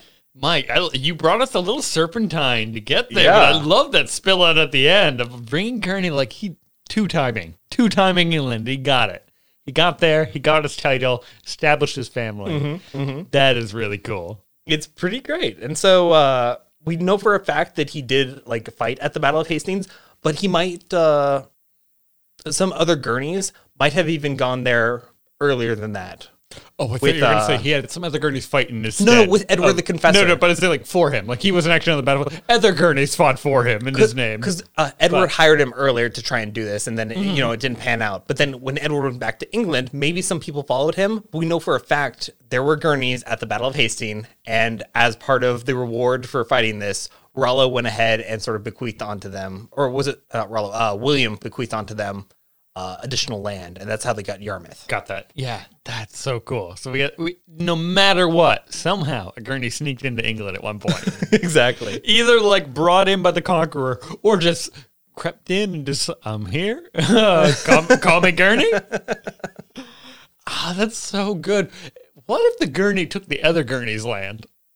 Oh, I don't. Ooh. Maybe. I don't know. The only thing is, I could not find an origin for the name of the ancient village of like uh, Pays de Gurney. Okay. What was it? Uh, let me find this. Uh, oh, Gurney on Bray. I could not find the origin of that. Uh, wh- I mean, what do you mean? Like, why it was named Gurney on Bray? Is there not the River Bray by it? Yeah, that, there was that. But what about Gurney? Where does that name come from? Oh, okay, okay. I just I that was as far back as I could go. That makes sense. And if if anyone Okay. does know that, let me know like because if I'd be you can curious. tie it legitimately to a to a gurney in yeah, particular. or to something before that even because the surname didn't pop up until uh, Hugh de Gurney. oh, okay. Of like so somebody Just why was the village named Gurney? No, of yeah, Bray? yeah. So I'm saying like potentially that had another definition before. And then like you were saying when somebody's there, they then define themselves by the land they live in Exactly. and take the name gurney. Because we know the Bray means like brackish and swampy, but like we don't know what Gurney meant. like if gurney originally meant swamp as well or Yeah, something. yeah, or if it's literally just a made up name for the town. Yeah. Maybe it was, but it's pretty cool. I don't know, people weren't that creative back then. I don't know. so uh, that's all I got. Derek, what do we got for our diss trends? Do we have a bat coming in? Why don't you open up that door and let him walk right in? Because this bat's got a bus pass and some girth. Bruno, I got a chair for you, some steps and a ladder. He's a land bat, Mike. Land bat. No, put your cigar out. okay, okay. I I got I do got a distrans in Oh, here. cool. All right, this is from uh, Dylan Mackey, uh, or Mackey, uh, but he says hello again. You two put out a call for theories on who in the council meeting falls into the categories of ego, id, and super ego. Yeah, yeah, I was thinking about that. we got an answer, Mike. Now, Dylan's no expert, but you know what? He's willing to make a claim, and that makes him an expert in my book. Uh, There we go. I'm gonna elevate him up a little bit, but I love it. So, and he even starts with this great uh, preface of like, look, most uh, Freud's theories are not commonly accepted by the psychology community. That is flat out true. Yeah. He was a great person for like steering the ship in the right direction. But most of his stuff is bullshit because he went too far. He went too far with it. You can use it a little bit. Mm-hmm. Too much spice plastic. There's also a whole problem with psychology in general, where um, I was recently, uh, I I give you that um one episode from Vox's podcast, Unexplainable. Okay. Uh, they have one that touches on this psychology problem where a lot of the uh, lab experiments in psychology are not replicable, replic- replicatable, Replicable. replicable. Thank you. Ooh. Uh, like you're not able to repeat these experiments when you actually test them out. So the majority of their like these Oh. thesis work It doesn't. It's It's, useless. based off nothing. Exactly, much like Freud was. That's how the whole Gotcha. field operates, and like you can you can kind of imagine the reasons why. Like getting inside a person's head, that's going to be the most difficult thing in the world to Right. Mm-hmm. study objectively. Like, how can you ever make someone be honest with you when they're not honest with themselves? you guys are in a parable. Uh, Matt Vox story too. If I can delve on this a little bit, uh, it started. It had this uh, psychologist who remember um, the last total solar eclipse that was going over the U.S. Yeah.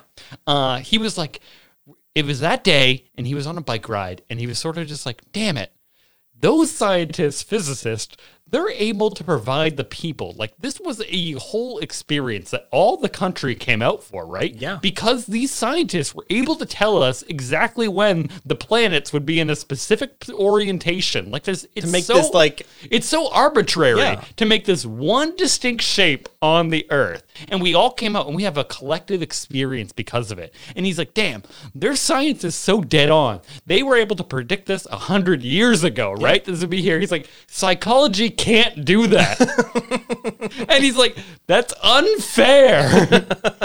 so he's sort of like, what can I do to get psych like psychology to that level? sure. And so the episode takes you on this journey where, like, it really m- is like impossible to an extent, and it's so sad that you can't really get there for it. But I just love that that the difference in those sciences, but we both regard them as hard sciences in a way, Mm-hmm. right? So we will let uh, Dylan totally take rank. You are a psychologist in our book. More We'll- than we'll we cast are. Freud aside, and he is going to attempt to rank the ego, the id, and the super ego. His own reading, if you will. Yes, in this council meeting. And do you remember this chapter in particular between Paul? It still had a lot of folders. No, no, no, not that one. Oh. Uh, I want to zone in on. Remember when Paul was talking with Cheney? And then we do a flashback to Paul and Irulan? Oh, right, right, was right. that Okay, sure. chapter. So we were talking about pregnancy and birth and all these kind of things.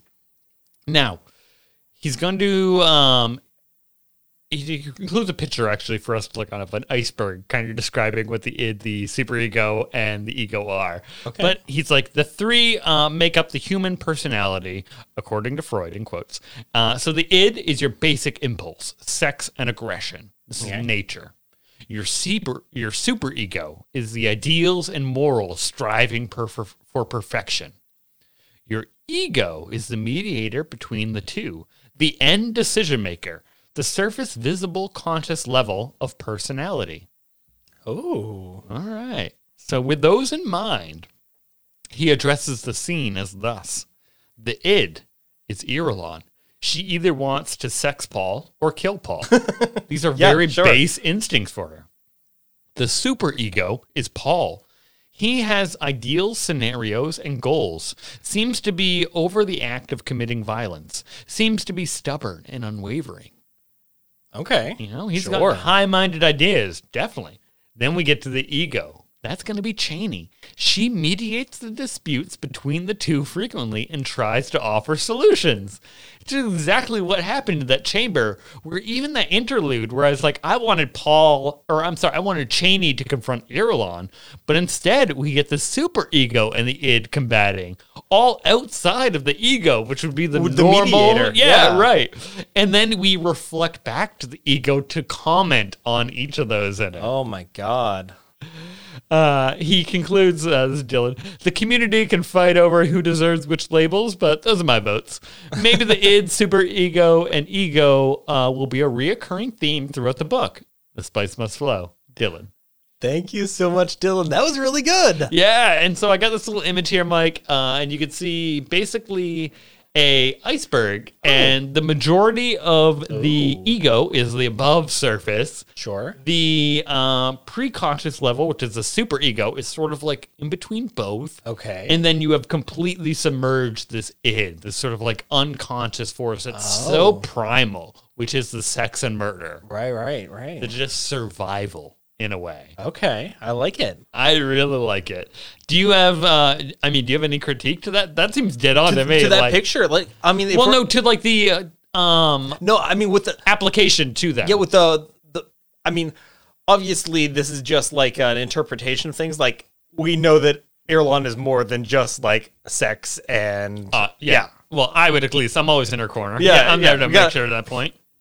Um, but you know, I mean, that sort of seems to be your drive. It's like I'm trying to have his child, like desperately. That's what I'm trying to do. That's my goal. And even yeah, if you want to narrow it down to like that chapter, like that is her motivation. Yeah. it does get to be that simple for you. Um, with Paul, I, with the final arbiter, I would say maybe the ego, but yeah, I think the super ego. He does have his own ideas of what he thinks is right and wants to do.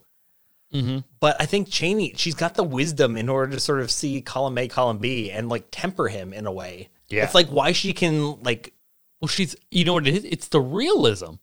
yeah. It's you're so grounded in your base level consciousness Mm-hmm. and what we'd call yeah, just you're present in reality. Paul's off in the Alama Mythal, and now like we're obviously lowering Irulan for the sake of this metaphor, but Irulan is just trying to do a simple action to survive. She's animal like in this scenario. right, right, right, sure. Yeah. I mean, yeah, I think it's great. I think he hit it. I, yeah. I would agree with that. I got no critiques, no notes. that is super great. Thank you so much, Dylan. Thank you. That was a fantastic distrans. Br- no, Bruno, stop giving me. You can smoke again. That's fine. I'll open a window. thank, thank you. My God. Uh, I think that does it for the week, though, Mike. Does anyone have a question for us? Do you guys perhaps know a wine we could afford? Let us know. We're at Spice World Pod on Instagram and Twitter. And you can always send it to distrans via spiceworldpod at gmail.com. And of course, there's our website at spiceworldpod.com. And if you're looking for another way to support the show, come join us over at our little sketch at patreon.com slash spiceworldpod. It's where you can find our exclusive Between Two Dunes episodes. Things like Amp Lyris, we talked about today. Uh, Norma Senva, we also talked about that today, Actually, actually. and Mm-hmm. I brought up the folklore, Mike, our newest one. Folklore and Ladies of House Carino. Oh, oh, gee, we're really heavy on it. Yeah. I'm so sorry, guys. I didn't mean to tease you. Yeah, no, that's uh, yeah, mm. Yeah, I did mean to. a little bit. well. I, um, I think we are going to release one of those here to the public soon. I just don't know which one. That's right. Oh, I think we start at the beginning, Mike. You know, you got to let out the Ampeleros. The Ampeleros? The infinite traveler of the cosmos might as well be them on their uh, redundant journey. And Absolutely. Then you guys can join us for the rest. I think uh, each month there'll be one free between two dunes coming out of the vault. We're kind of like Disney now. Yeah, like each month, it's not going to be on a, a set timetable. It's like one month, two month. We'll, we'll set something out there. Out of the horde. I'm sorry. Yeah. It's got to be Rocket's horde. The Rock is Horde. Yeah. Yeah. Fuck you, Okay. Disney. Cutting that off. You can't sue me for nothing. I love it. Um, yeah, and t- Derek, I gotta it, know. It leaves one step. I Mike, gotta of course, know. Of course. I What's got, happening I got next something. week? Where, you got any idea where we are going? no, not at all. Want to take a stab? We haven't heard from Sightail in a bit. Okay. See what Sightail's up to. All right, let's see if that happens.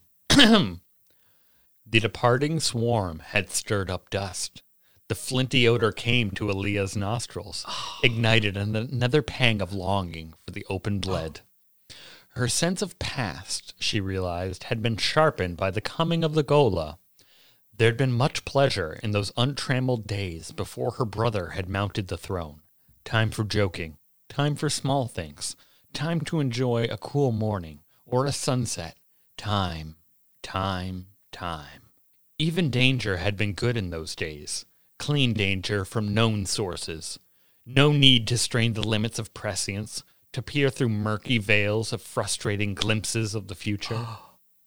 That's my quote for you. Mike. Oh, we're gonna learn some of her power a little bit. Definitely. I told. I mean, Ah. like hammering it in every chapter. He's gonna bring us there. We're gonna get an Aaliyah chapter. Will we Thank get all the you. answers you want? That's oh, Prob- that's all I've probably ever not. wanted. So good. That'll be good. I'm happy. We'll figure it out then. Until then, Mike. The, The spice must flow.